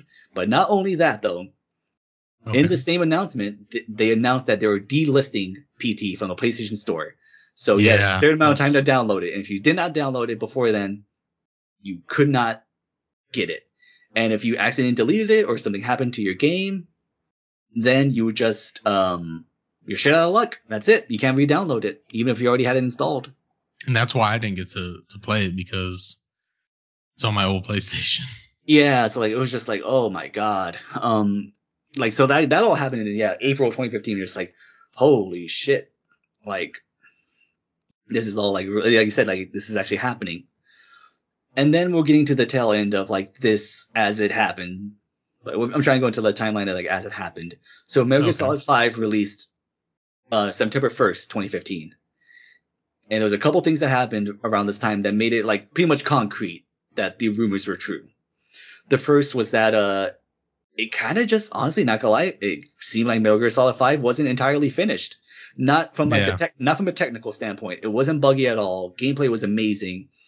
But the second half of the game particularly lacked like on story and content because there was a lot of repeats of same missions, just with like you know a difficulty spike, and there just wasn't a whole ton of ton of new things that happened. In fact, um, there was a, a player on PC who would dig through the coding of the game and find that there was a whole like last final mission that was cut. Okay. It was supposed to be like this bombastic thing where like you know uh, big boss would like you know fight with like uh the little shit uh liquid and all that um Little shit liquid. yeah, little shit liquid liquid snake Okay, okay. yeah spoilers for an almost 10 year old game and for a game that never happened um and then this would start coming out that uh Konami actually restricted Kojima and his team from corporate assets, turned them into independent contractors, and the really crazy part, they even separated Kojima from his staff, forcing him Yeah. to work in isolation for the last six months of development. Um, and after all of this, again, same thing as before, Konami would say like Kojima's still an employee and just taking a vacation. Like uh, it was, I think it was like in October or November. They're saying that. But um, a, famous event happened at the 2015 Game Awards Yes. on December remember 3rd. On December 3rd, 2015, um, the host, which is probably like the most, I guess, famous version of the Game Awards. Like this is like the, I guess this is like the Oscars essentially for them. Um, the host Geoff Keighley, who's also a friend of Kojima, Kojima's, would say would announce that um, you know, it, Metal Gear Solid 5 won Game of the Year. But then he would actually he would say like on the mic on live TV that a Yeah. legal representative from Konami told him that Kojima was not allowed to attend the ceremony and would therefore be unable to accept the award for Game of the Year. And yeah, I mean the crowd lost their shit. Pretty much everyone online was like, "What the fu- actual fuck? Like, why? That's so fucked up." Um, and then finally though, finally though, on December 16th, 2015, Sony would release a uh, a little video on their YouTube channel, and it was with their um, chairman Andrew House, uh, saying that they were excited to uh, announce a new working relationship with a new independent studio led by Hideo Kojima, Right. Yeah. and that their work on their, their their his next project would be an exclusive to the PlayStation, and that you know they were just super excited about it, and that you know, like you know, basically welcome to the team and stuff like that. Uh, I want to point out a couple things. One, Hideo Kojima looked he looked kind of rough, like he, he looked he looked tired. You know, I've never seen him with facial hair, but he had facial hair there. Um, his eyes just looked kind of like dead. it looked like he'd been through hell. Fuck. honestly. Like he didn't look Yeah. he, he didn't look decrepit or nothing, but Yeah. it's Yeah. definitely not how you usually see him. Um, and um, totally unrelated though to um Andrew House, he is he speaks perfect Japanese, which I imagine was a big reason why he became a big reason part of why he became you know chairman of the Sony. But just want to point out that that's really cool. I just I don't know I thought that was like the, a neat little touch like to do something like that. Yeah. I guess especially too if you want to like you know recruit someone like Kojima, and Kojima already had a working relationship with Sony, because up until Metal Gear Solid Five, every single Metal Gear Solid was PlayStation exclusive. Yeah. Yeah. So that that right there is like pretty much the end officially of that timeline of the aftermath of all this drama as it happened. Um, so, somewhere down the line, something happened. It got so nasty to that Konami would not let Kojima even accept an award for Metal Solid 5. Not only that, but even make him work alone, make his life a living hell working on it. And then not even two weeks after, like, you know, this, all this happens, he he immediately pounces on you know making his own independent studio and like working with Sony on a brand new game. So naturally, the question is has to be asked like, what the fuck happened? Um. So like I said, while there's no official no official reasons have come from either Kojima or Konami, I think the common consensus is that um, Konami executives, uh, especially the new CEO, were more more invested in mobile gaming, and that big budget projects like Kojima's games were just not in line with their new vision. Yeah, man, that's um. And, and by like, I mean, common consensus. I mean, legitimately, the CEO, the new CEO of Konami, said the future is in mobile gaming. so. Yeah, I just remember us going through this whole era together, like uh, mm-hmm. the pachinko machines. And, yeah. And I, I, I, remember, you know, YongYea talking about it. Um, everyone was just pissed off, man. yeah, it was just, and, and, and what was crazy was like with Metal Gear Solid 3, they re-rendered uh, and up-res the, the gameplay and put it in the Fox engine for a fucking pachinko machine. Dude, um, don't start on that. yeah, I just, I like, like they were at that point they were worse than fucking uh uh EA. they were worse e- yeah than EA right because uh I mean, everybody oh. just felt so bad for Kojima you know yeah it's oh because uh, yeah this is around the same time too EA was all about like fuck single player games it's all about yeah. multiplayer games so it was like yeah. th- it was like around the same time it's like these in tandem was like what the fuck is gonna happen with games you know uh yeah it was, it was just it was so sad and like like I said, we, we got some clear picture of things, the where things are now, you know, due to hindsight. But the next sec- the next part of this episode is going to focus on like a one main theory that kind of like not only kind of explains what the actual game is about, but uh, what exactly happened, like in real life, the beef between Kojima and Konami. By the way, I'm going to be saying Kojima Konami a lot in these next few, this next few, uh, uh, in this next half hour. So take a shot every time I do that, and you'll probably die. so every every fifth time I say those names, then you'll get you'll still get really wasted, but you won't die. Um, before we get to that though, I want to talk about a few like other theories about like what PT is. Okay. So one of them naturally is just you know you take it at face value. Um, the player is stuck in a haunted house. There's the ghost Lisa who's just, you know, trying to kill the player out of anger or maybe even vengeance because maybe the player is the father, is the husband, and like that killed her and the baby and stuff. Like that's the most common. I mean, that's just like I said at face value. Um, then there's the, uh, you know, there's the other theories of like, oh, this is a hallucination or this is an insane person, but I'm flat out saying no to that one because that's boring. I apologize if you think that, but that's just yeah. I'm tired of the whole it was a whole dream. It's stupid. I it's a cop out. I'm sorry. Very few times it can work legitimately, but you can't just say oh it's a dream or it's purgatory. Although in this case purgatory could work, but I, I'm not going with that. Right. Um, this next one, as far as like just specifically the game, is probably my favorite one. Um, if you, if you know Silent Hill, if you're familiar with it, you know that Silent Hill is personal. It it changes its horror according to its victim. Whoa. Um um um yeah, so like in Silent Hill 2, uh James, the the main character, he sees like this weird monster thing. Yeah. But then like when the person he's with, the like this woman, she looks at the monster, goes, "Daddy, no, what are you doing?" Like because she sees something else. Yeah, that has to do with his infidelity or something, right? It seems to do with in, is his infidelity, and then for her, it's her um the sexual abuse she had from her father. So like it it, it it's it it specialize it makes sure it torments this person specifically how it needs to to get like that most uh, I guess the most punishment or the most trauma. Okay. So with this, you kind of see it as um every time you like start a new loop, it represents Silent Hill gaining a tighter grip on him, on this person. So like further descending him into the madness and further punishing him for his sins, which is you could uh, decipher as him killing his family. It's making him just go further and further with his guilt. Okay, that makes that that actually that makes sense. Yeah, so I'm saying like I like that one a lot. That's a really good one. But then we get to the main event. Um. Okay. That PT is not a a ghost story. It's not even a, a horror story, actually. It's actually Kojima going out with a bang and giving one last fuck you to Konami. Uh, all right, let's uh, explain this one. Okay. So we're gonna go with a little bit of um. Bear with me. It's gonna get a little wild, obviously, and that's already saying something because I feel like it's funny. I feel like um you're usually the one who goes over like you know goes into the deep end of things. Um, so this is a nice change of pace. Where like I'm I'm I'm going to the deep end on this one, as far as you can go. You know, with just the hidden messages in a game. Right.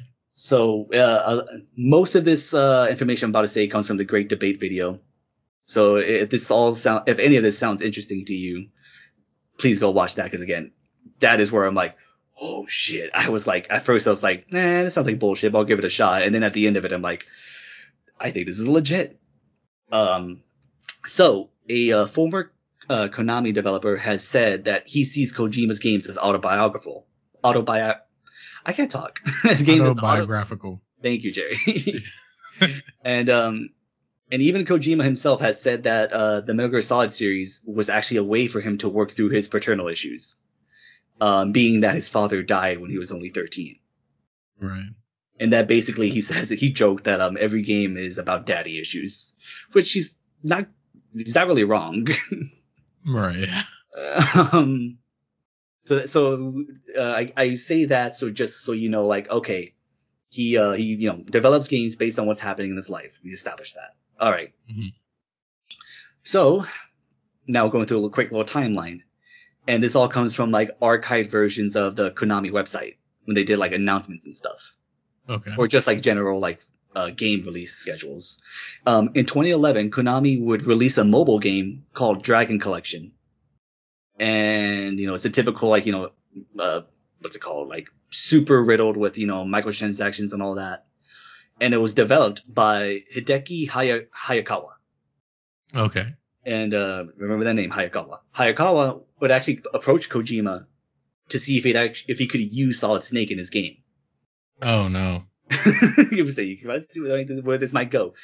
Uh, Kojima rejected this offer and allegedly, because again, this is not coming from anyone officially, it's coming from like, you know, anonymous sources, but allegedly was also very condescending, condescending towards mobile games and the development. Allegedly. allegedly. But all, but not gonna lie, I could 100% believe that. Yeah.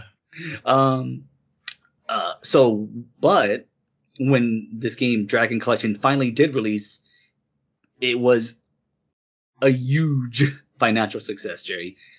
This thing apparently made a million dollars a day. what? Yes, Oh my I'm god. not joking. Apparently, even if it was like, oh, let's say that was an exaggeration, like, oh, like it only makes five hundred thousand a day. That's still fucking insane. Yeah, that's fucking nuts. Yeah, so like, so that combined with the during this time, Kojima was sinking a ton of money into developing the Fox engine. Like it, the number can go as crazy as a hundred million, which I would say that might be too much, but I have no idea the technology that goes into creating a whole new engine. So maybe that is legit. Dude, for But the time, that Fox engine, it I mean, it looked it looked like uh, uh that new uh Unreal Unreal Engine 5. Like it looked that good during the little demos that they showed. Yeah, no, yeah, I mean it, it, it was remarkable. So maybe maybe that is a legit uh, estimate. But the I, the the point is though, like the fact that um it's requiring such a financial commitment to it, and that it's not like you know it's not an immediate return on investment. It's going to take years. It's not even a guarantee it's going to work right. Right. Meanwhile, this like easy to develop game is making it's just you know hand over fist making money. It's pretty easy to see that Konami probably saw this and like was like, dude, like let's just make mobile games. but like if looking from a pur- purely financial perspective, I can see that happening 100%. If I was an executive, I would 100% think that too. You know, Yeah, for sure. it makes sense. I disagree with it as a gamer, but from that standpoint, I understand it. All right. Now with that too in there, um, starting from 2009, it would seem that uh, Kojima would have two-year contracts because every two years he would get a new uh, higher position, and this would eventually result in him becoming uh, an EVP of Konami Japan on March 28th, 2013. Was it like an executive vice uh, president or something? Yes, executive vice president. So very, very, you know, very, very high position. However, eight months later, that same year, Halloween, go figure, uh, Kojima was actually demoted to senior corporate officer. Shit. Now, this is where it gets juicy now. Do you remember that little speech I said with the um well you might not, but we'll go back to when that fetus talks to the player. Okay. Now with that now with uh you Kojima got demoted.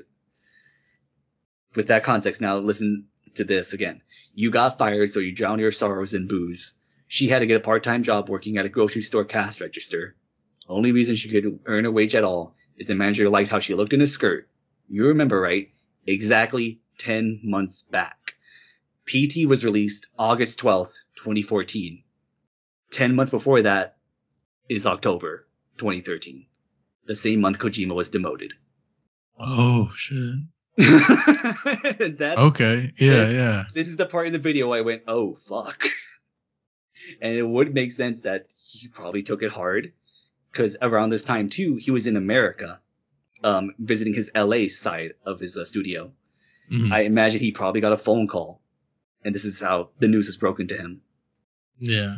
And I think around the same time too, maybe I want to say, yeah, like in the middle of October, Kojima had this kind of uh, obscure tweet.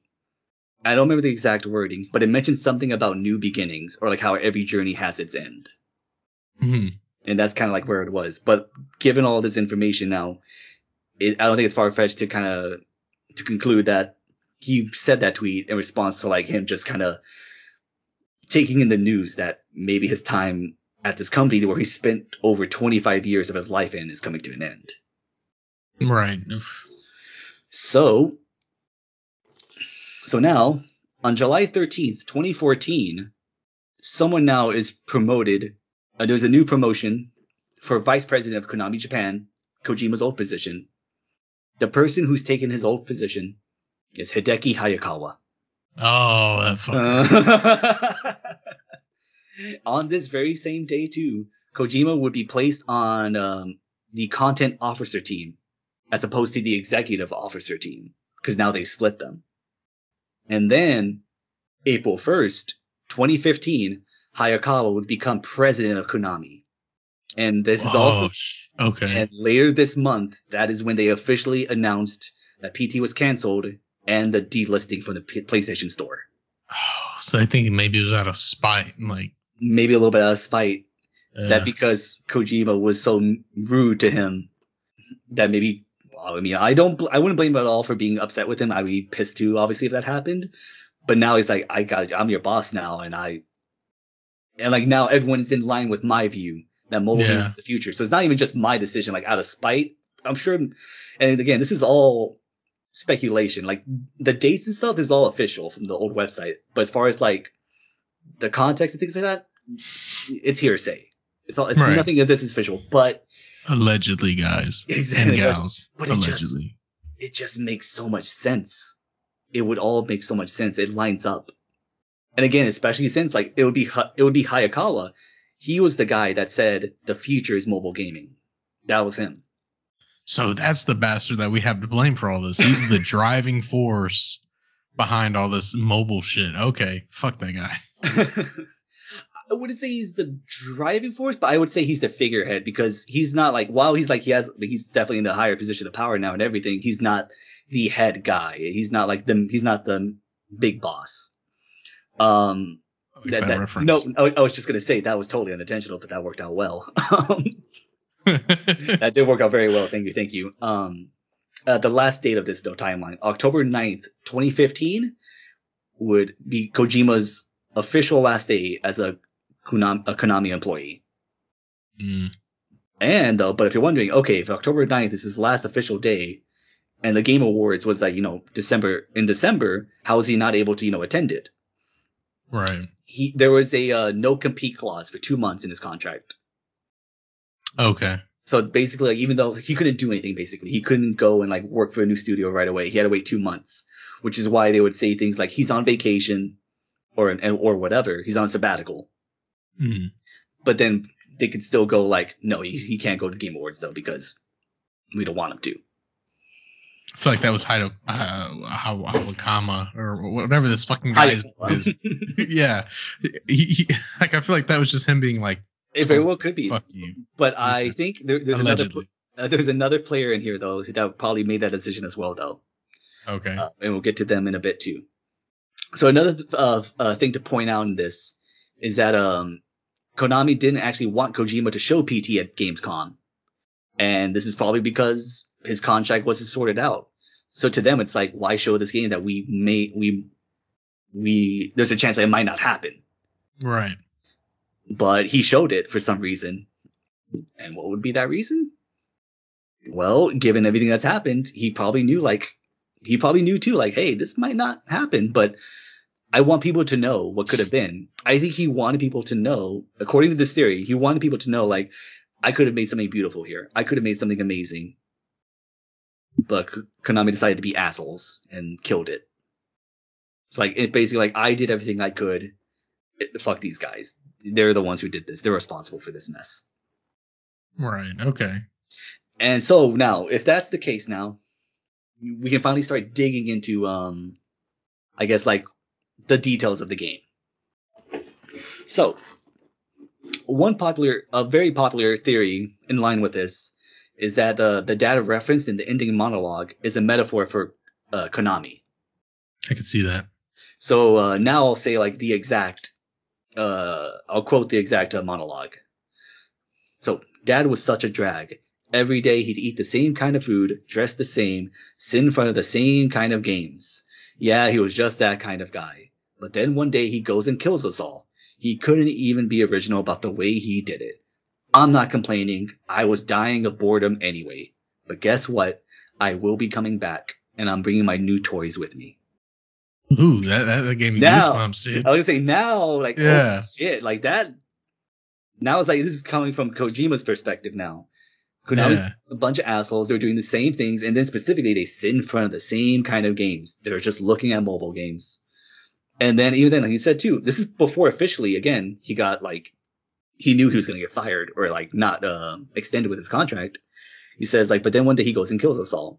I I think he even if you subscribe to this theory, you could say that Kojima knew he wasn't meant for this. This was not happening.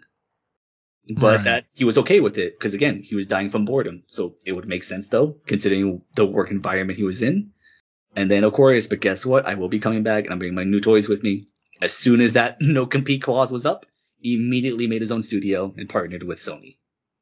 That's you know, and, and two months is like fucking nothing. So that makes no like that's I don't know like uh, maybe like, maybe you're right where you said like oh that was done out of spite maybe they knew like hey this game is gonna get nominated for awards so it'd be so just for him not to receive credit to promote himself we're just gonna say he can't do it just to fuck him over and with that specifically I feel like that's not even a I mean because everybody knows like Metal Gear Solid is a Kojima Mhm. thing. Like you can take the fucking wolf, you can take the Kojima, you know, you can take the name, everything off of. Everybody knows except for that uh last shitty one, Survival, and maybe uh the one with Raiden, the last one with Raiden. You know, yeah But everybody knows. exactly yeah but I think again it was just done because that's they were just trying to do anything to fuck him over Yeah. And I'm glad you said that too, where you said like you can erase things, but like everyone knows, right? Well, Yeah. this puts another thing in perspective now. I remember like Ground Zeroes, right? The little like little Yeah. intro for Metal Gear Solid Yeah. 5. Uh, do you remember the mission Deja Vu? Uh. it's where like you play as the PS mo- PS1 model of Snake, oh yes, yes, yes. and like you have to go around the base and find like the logos of Metal Gear Solid games. Yeah, and and and one the one with Raiden, uh, whenever you look at it, like they they mention like they make some kind of comment, like basically saying it's shitty and the game disappears, like the the title. Mm-hmm. Yeah, so interestingly enough, when it comes to like the a fake Metal Gear Solid games, they if you put like your because your thing is like you know find the logos and erase the markings like your your blue light flashlight whatever. When you go to like the names of Metal Gear Solid games that don't exist, they stay there. But then when you go to the ones that actually do exist, like you know Metal Gear Solid one, two, three, four, you know all that, they'll go Mhm. away. When you complete the mission, uh, Kaz says to a big boss, something along these lines. You erase the markings, but the memories will be with you forever. Yeah. And again, with this context, like shit. And this was on uh, May 1st, 2014. So th- this would have been around the time again where like shit has gone down. Like this is in this is like right smack in between um his demotion and PT coming out. Okay. And so it's like right smack in that little window. So he probably already had an idea like, hey, this is gonna happen. Another thing I forgot to write down though too is um right after the the teaser came out, uh Del Toro he would actually release a small little video saying like, oh yeah, you know, yeah, it's true, I'm working with Kojima, it's it's this is going great and stuff, and Mhm. that uh he said like, oh, I remember when he sent me the first version of the demo or whatever, which is actually quite different from what was actually released. Okay. I well, loved it. He didn't say specifically what it was, but the fact that it was changed so much, why would it be changed so much? It probably was changed maybe due to the fact that he learned that his status of the in the company was no longer valued, and so he completely redesigned it in response. Okay, just from some of the how how he felt about it, like what what did did he mention further, like what he told Kojima? Um, no, not no. All he said, like, the main thing, like, you got to go off of is like, oh, like, what he sent me was totally different from what was released. Okay. hmm And you would think then that it, it was changed because of his demotion. And so he's, that's when he, that's probably when he went on a mission was like, all right, we're going to completely change a bunch of these things now. Okay, yeah, that I mean that does make more sense. hmm Um, what else? Um, th- this goes a little crazy, but again, if we're going through this, we can like, we're going to try to explain every little thing. Mhm. Um, maybe the whole loop, the loop, uh, the, you know, the repeat, the repetition, maybe that's represents Kojima's mindset of working at Konami those last few years. He just felt like trapped. Like he couldn't progress. I wonder what that original demo was like. That'd be cool to see. Right? Now I kind of want to see that too. Like, cause of, like, what, just how different that was. Would it have been as good though? Like maybe this was like, maybe this turned it from like good to amazing, you know? Or maybe, yeah, that, yeah. maybe we went from amazing to amazing just in different ways. It is very interesting to think about, right? It, it is, and, and and like you said, I mean it. It definitely, even though it wasn't even a full fledged game, it, it it just inspired so many other games.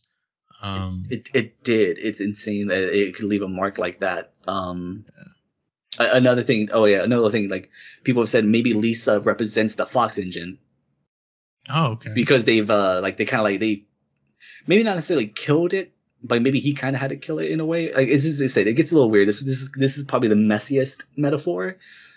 But like they basically killed the Fox engine because instead of making games like Metal Gear Solid 5 or Silent Hills, they use the Fox engine now for pachinko machines or Metal Gear Survive. You know what? And I could see that because that could represent uh the manager like the way she looked in her in a skirt. Exactly. That is, yep, exactly it too. They pointed that out as well. And maybe the, the hint at the cash register is the, the metaphor for like microtransactions, you know? Right. It's, yeah. it's just, it's just cash machine. That's all it is to them.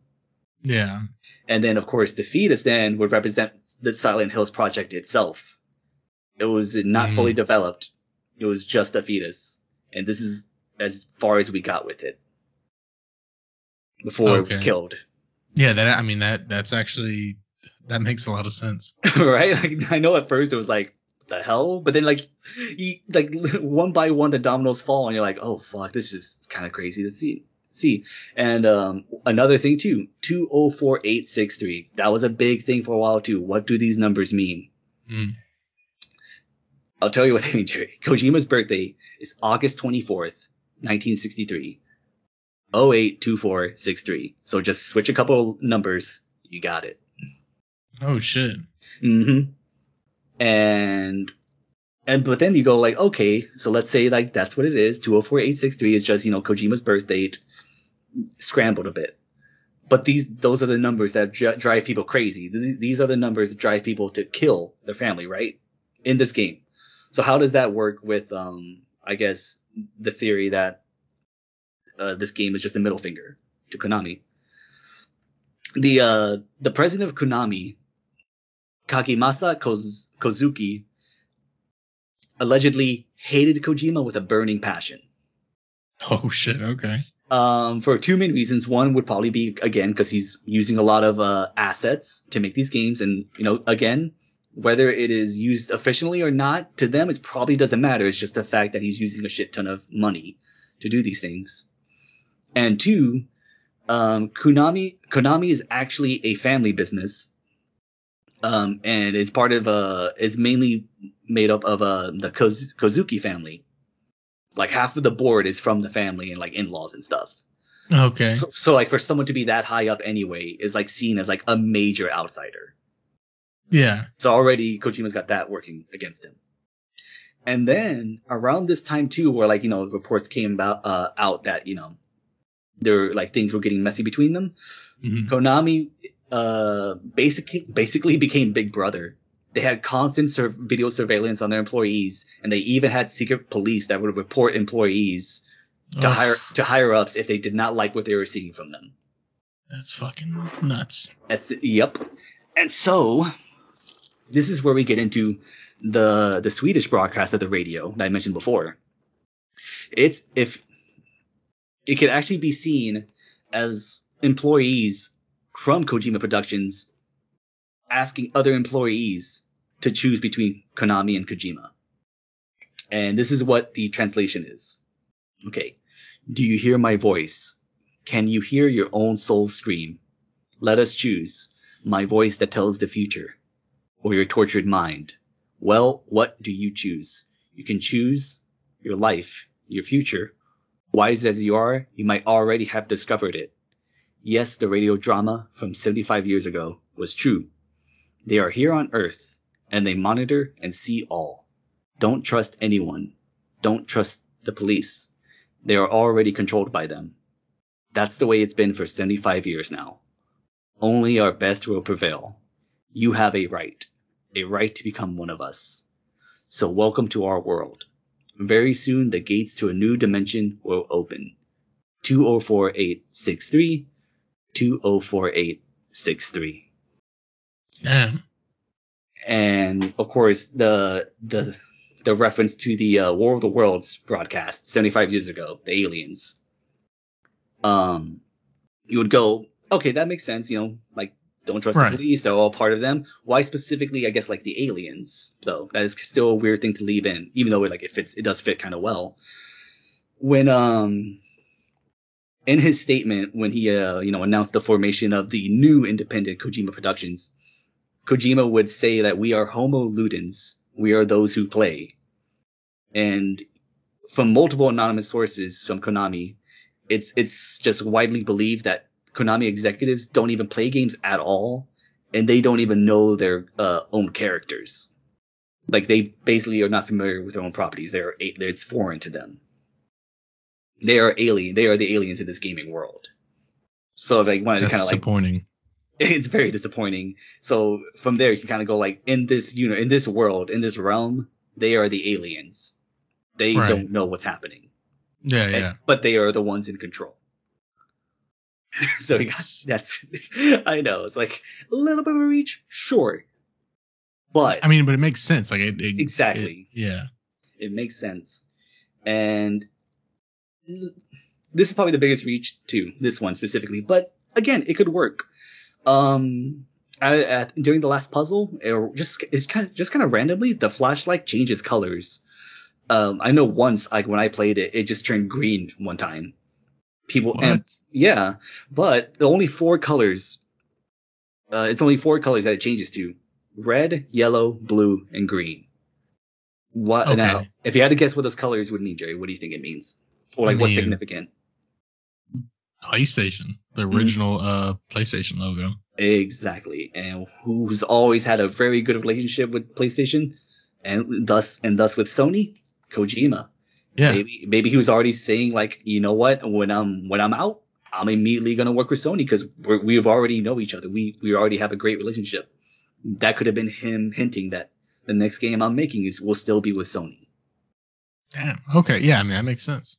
Hmm And again, this is all crazy, and I will admit that. But one, again, so many things line up, and then two, and this is another big thing. This 100% is something Kojima would do. he is just that kind of person Yeah, yeah. who would do I something mean, like this. like I said, he pays attention to the minor details.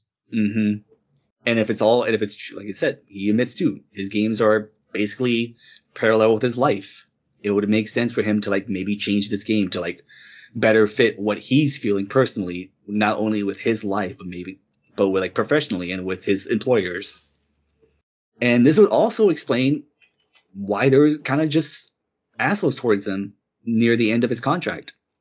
Like why separate him from his from his uh, team? Why basically like keep him under constant surveillance? Right. Maybe and why specifically delist the game from the store? Maybe Konami found out what he did, and this was all damage control. They delisted it because it was like basically burned the evidence, and then also separate from his team and watch him so that way we can make sure he doesn't do something like this again. Okay. Uh, yeah. I mean, I, I guess I could see that, but I feel like by that time, so many people have downloaded it. There's so many videos of it.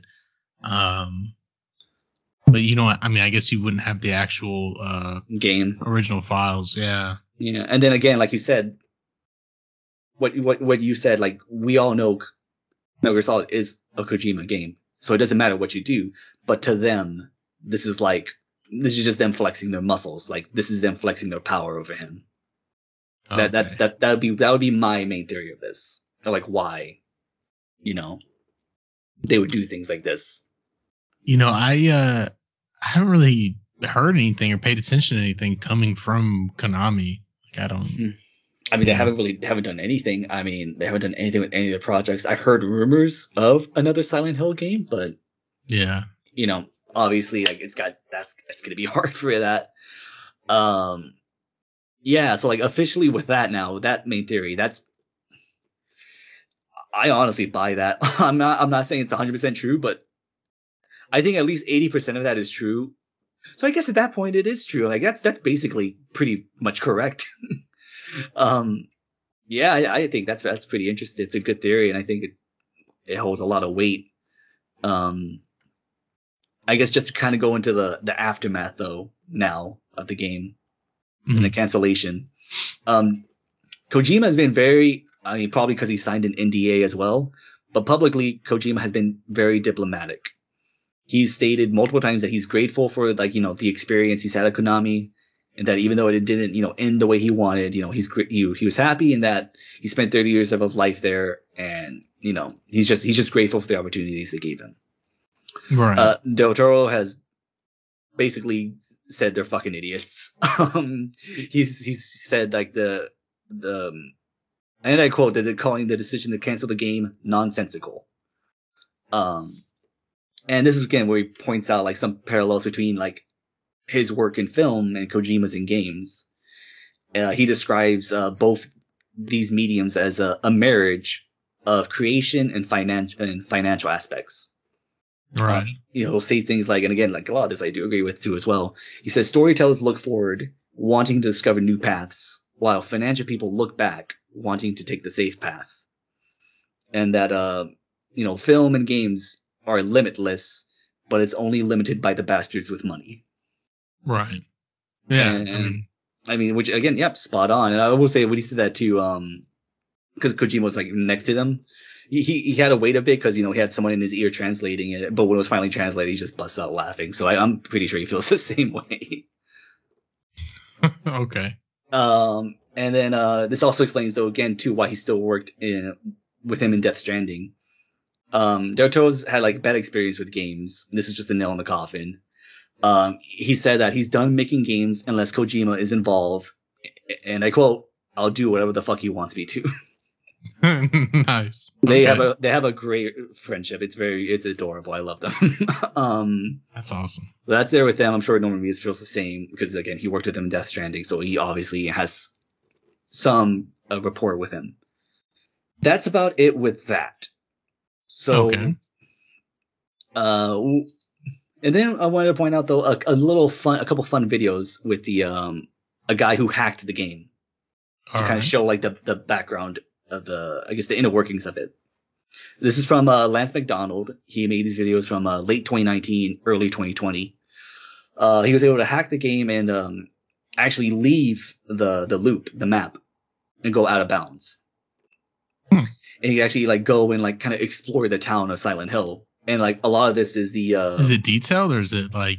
not um, very- it's it's it's kind of detailed, I guess. It's it's not super. It's not barren by no means, but there's no like enemies or nothing. It's just you know, you can see like assets here and there, so, and some of them are super detailed. Other than like you can tell like oh it's like super like flat. Like there's no there's no like it's smooth. There's no details and stuff. right. Um, but what it does show is that uh, it actually follows the blood trail from the uh the trailers, the trailer, and uh, thus proving that you know that was all in engine. It's like you know where he was walking, this, that was actually in that game. okay. Okay. hmm So you know, kind of goes and like walks, looks around and stuff. And it, it's all very foreboding and like creepy. Um, so like I said, I think it's just more like again, I wouldn't put too much stock into like what it actually looks like, but the atmosphere. The atmosphere very much still matches what the game presented. It's just like the sense of like there's something around the corner. I just don't know what it is, or if it's even gonna pay mind to me. Um, another thing is that uh, he was able to find out that um after the player gets the flashlight, um Lisa is actually always following the player, but it tracks your camera. So if you turn around to try to find her behind you, she'll just you know stay behind Disappear. you. hmm Yeah. So uh, he did a hack where you know it can't track the camera, and if you look behind you, sure enough, she's right there. So it's not like even like a a little trick. Like she's legitimately right there, just like creeping up on you. I know that is horrifying. Um, and then again, this is probably my favorite one, and it is the creepiest fucking thing I think I've seen from this game. Is that um, so that part where I mentioned where you go into the bathroom, you get the flashlight, and the door closes, and like you hear outside the door try to like get in, jiggling the handle. Right. So two things. One, she is actually out there. It's not just like, you know, an empty space out there jiggling the handle. But two, it, it's not like she just um just appears out of nowhere. She just just come out of the blue and like forms there. She comes from like the door where the loop resets and she actually walks like so creepily to the outside of the bathroom door and that's where she tries to jiggle the handle. And Jerry, I gotta tell you, the animation for this, you gotta watch it, man. There's, it's just absolutely unnerving. It's it's it's disgusting. Oh man, I, I'll I'll check it out. Cause like you know she's I, I don't know how to describe it. It's kind of like a weird limp and like it, she's kind of like got her hands in front of her Mhm. like together and she's but the way she's walking she's like so unnatural. It's it's very much in that uncanny valley. It's I'll uh, I mean, Yeah. I, yeah, I, I didn't even know about these videos that kind of did uh, I guess a deeper di- dive or kind of almost yeah you like know, it's yeah, like into the yeah. coding. yeah. Um, and then one final thing from these videos I thought was really cool was that there's um, like I said, when you go into the bathroom, there's like nothing in there. It's just you know, except for the fetus once in a while. There's a state in the bathroom though where um, it's unused, but it's still in the game's coding, where the tub instead of being empty will be full of water and blood, and you'll actually see the headless corpse of Lisa lying in it. Oh shit. hmm And funny enough, you would think you would see this like in that section where you hear like so, like her getting get murdered in the bathroom, but it's actually in like the one of the regular loops of the game that's used in. Ooh. hmm Which yeah makes it which doesn't make as much sense, but would make it creepier because then it's kind of like what the fuck is this?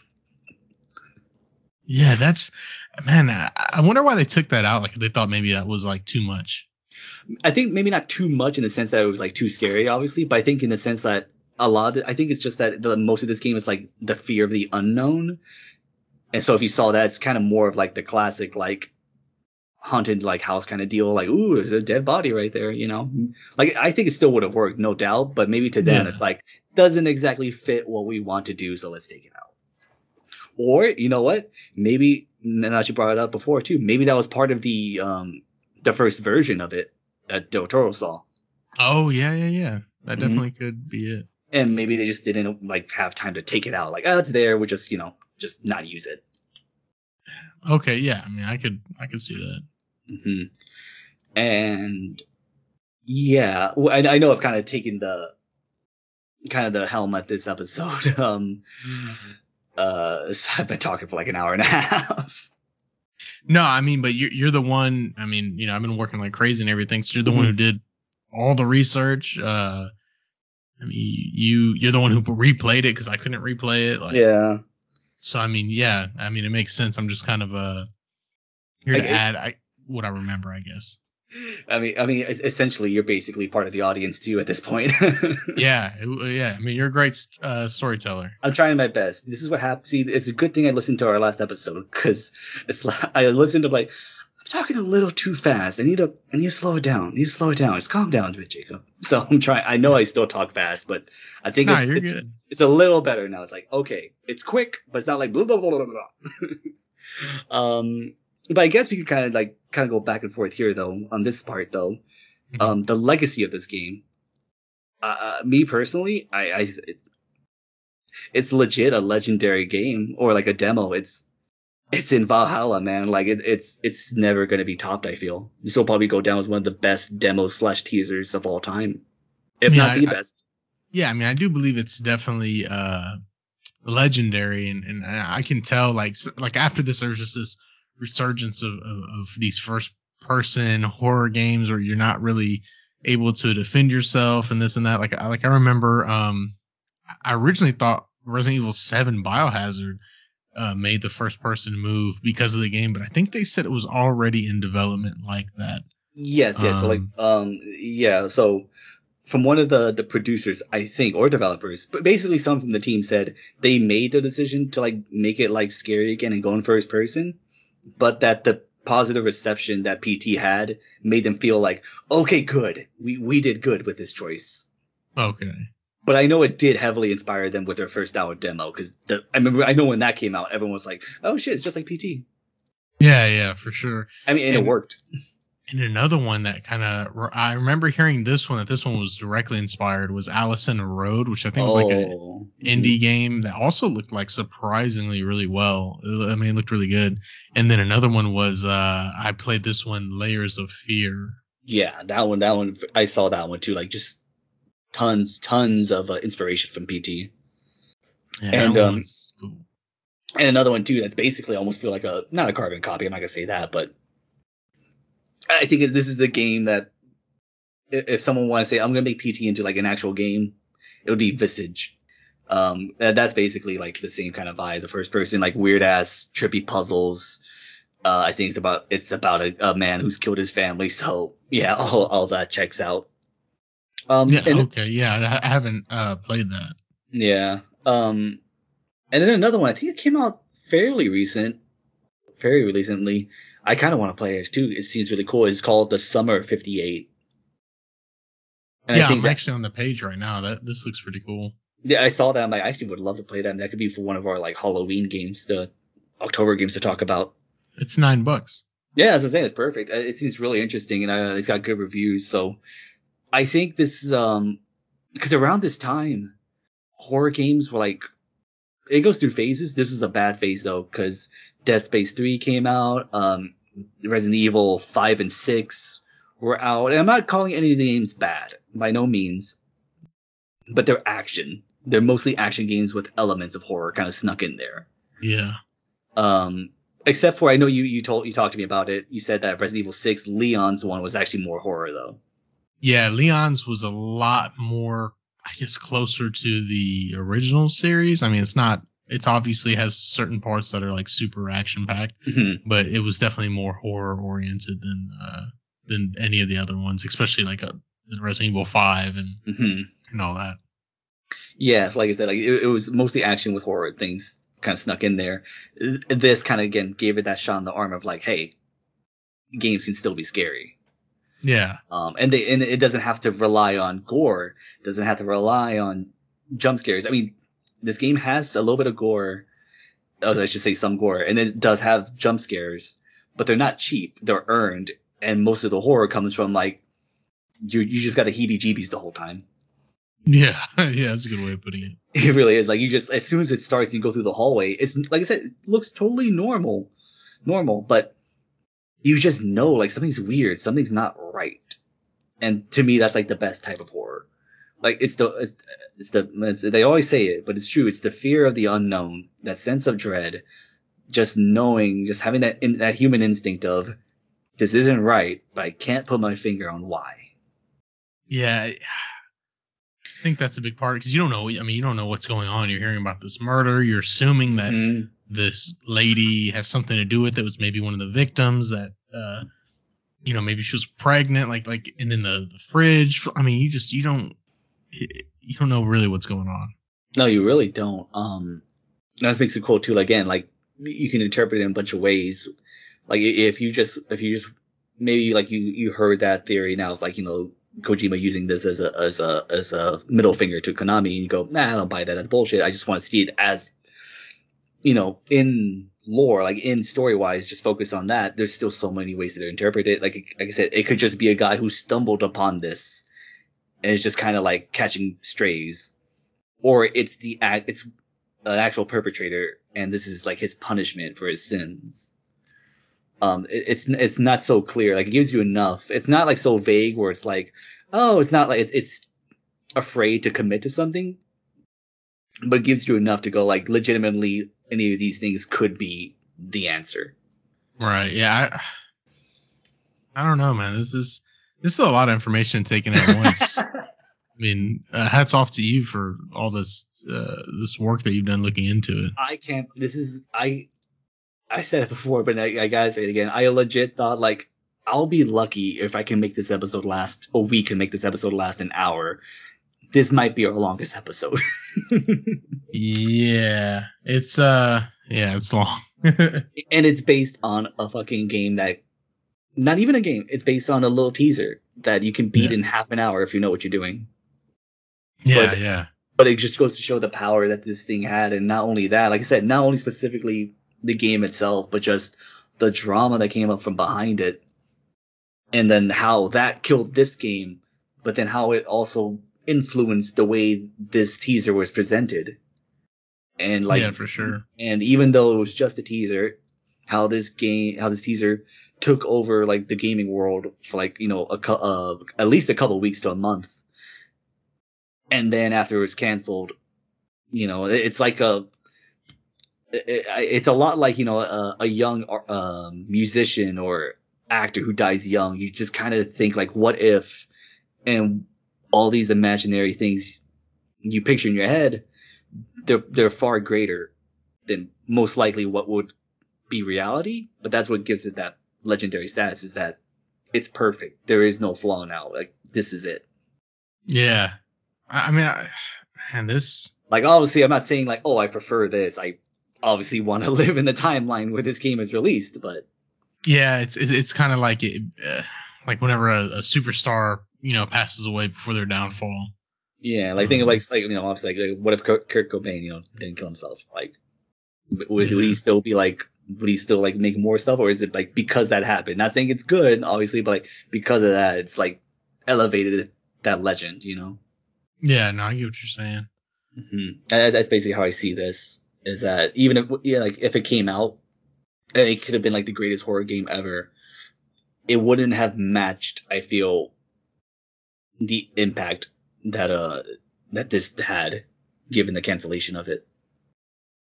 Yeah, I Again, I don't know. prefer the prefer the actual game, but it's just the um the what if is what drives it.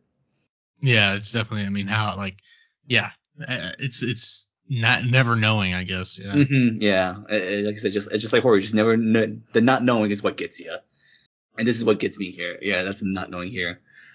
Um, oh yeah, um, I I, I know I I missed this while talking about it, but um, those those little texts that uh, I told you about with the photos that pop that pop up. Yeah. Uh, the languages that that they used were Portuguese, Italian, Japanese, English, and German. Ooh. hmm And uh, the clues that they have, if you order them the the right way, they tell like a little ghost story, but that ghost story gives you the clues to how to complete the last puzzle of the game. Okay. So so what's the ghost story? So I'll, I'll, I'll say them in English, uh, only because I'm not even gonna try with these. Um, So uh, I whispered your name, but the wind of the night took your voice away. I didn't move any more during the waiting. Then his fingers slipped on my hand. It was a cold hand. Body was trembling. Never moving a step, his hand in mine, I waited for it to pass. And through the mist of fading consciousness, I believed I heard a phone. Okay. So it, it kind of goes into the whole like walk 10 paces a certain direction. Um, yeah, say a name or something. It doesn't really say which one though. And then uh, I've heard too that what helps is if you like occasionally rub your finger, uh, have your have your finger go across the touchpad once in a while. oh, okay. Which- which oh, the, Which the finger. the finger that slipped of the hand. Mhm. Is again, I don't know if this helped or not. It's it's just so fucking vague. Um, and then like I said, never moving a step. I waited for it to pass. So yeah, don't move at all in the last part, and then you hear a phone. The phone rings. So yeah, I thought that was pretty cool. Like I don't know. Again, whoever figured that out, holy shit. Yeah, hats off to you. Yeah, you speak all of these languages. Because I mean, my because my thing too, like oh, Portuguese and Italian. I mean, th- th- those are similar. They are not. Portuguese is this whole fucking thing. Yeah, man, that's uh, that's crazy. That's, that's why he essentially thought it was gonna take so long. yeah, but I guess like power the internet, man, and just streamers, streamers. Yeah, yeah. Yeah. Well, man, this was a this was a good episode, super long, and I think I mean, there, I mean there's a lot to chew, uh, so to speak, I guess. There's yeah, like believe me, like I, I got uh, I got four solid pages of notes just up to the brim, and like the first week I did this, I was kind of lazy. I had like a page, like okay, no, I, I can make this work. And then I'm like, ah, surely there's something else out there. And then I came across like a couple of those like uh videos and stuff, and, and then that's when like, all right, I'm gonna. Uh, I'm gonna have to rework this whole like little script I got going because this is taking a turn. Yeah, yeah.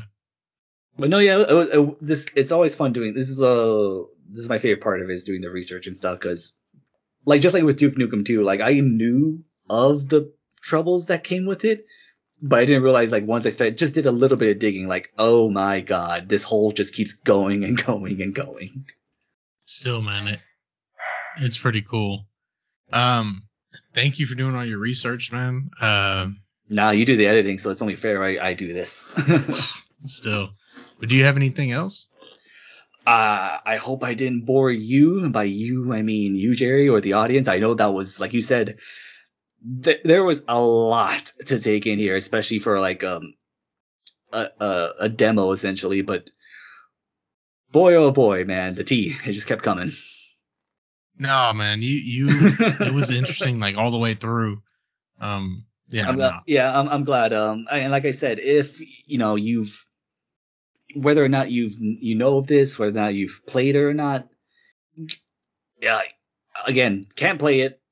Sorry if you don't have it downloaded already, but you can watch it on YouTube. go watch it on YouTube. Um, go watch that Grate Debate video. Like I said, um, phenomenal. Especially if you've seen the video, seen like the gameplay of it, and then watch that, you can kind of get a better, I guess, perspective. Like, oh, okay, I see what's happening there. It's it, was a rabbit hole, but yeah, I mean, given everything that happened with this, and the, just you know, the, uh, just such a well-known developer who's known to go metal the shit.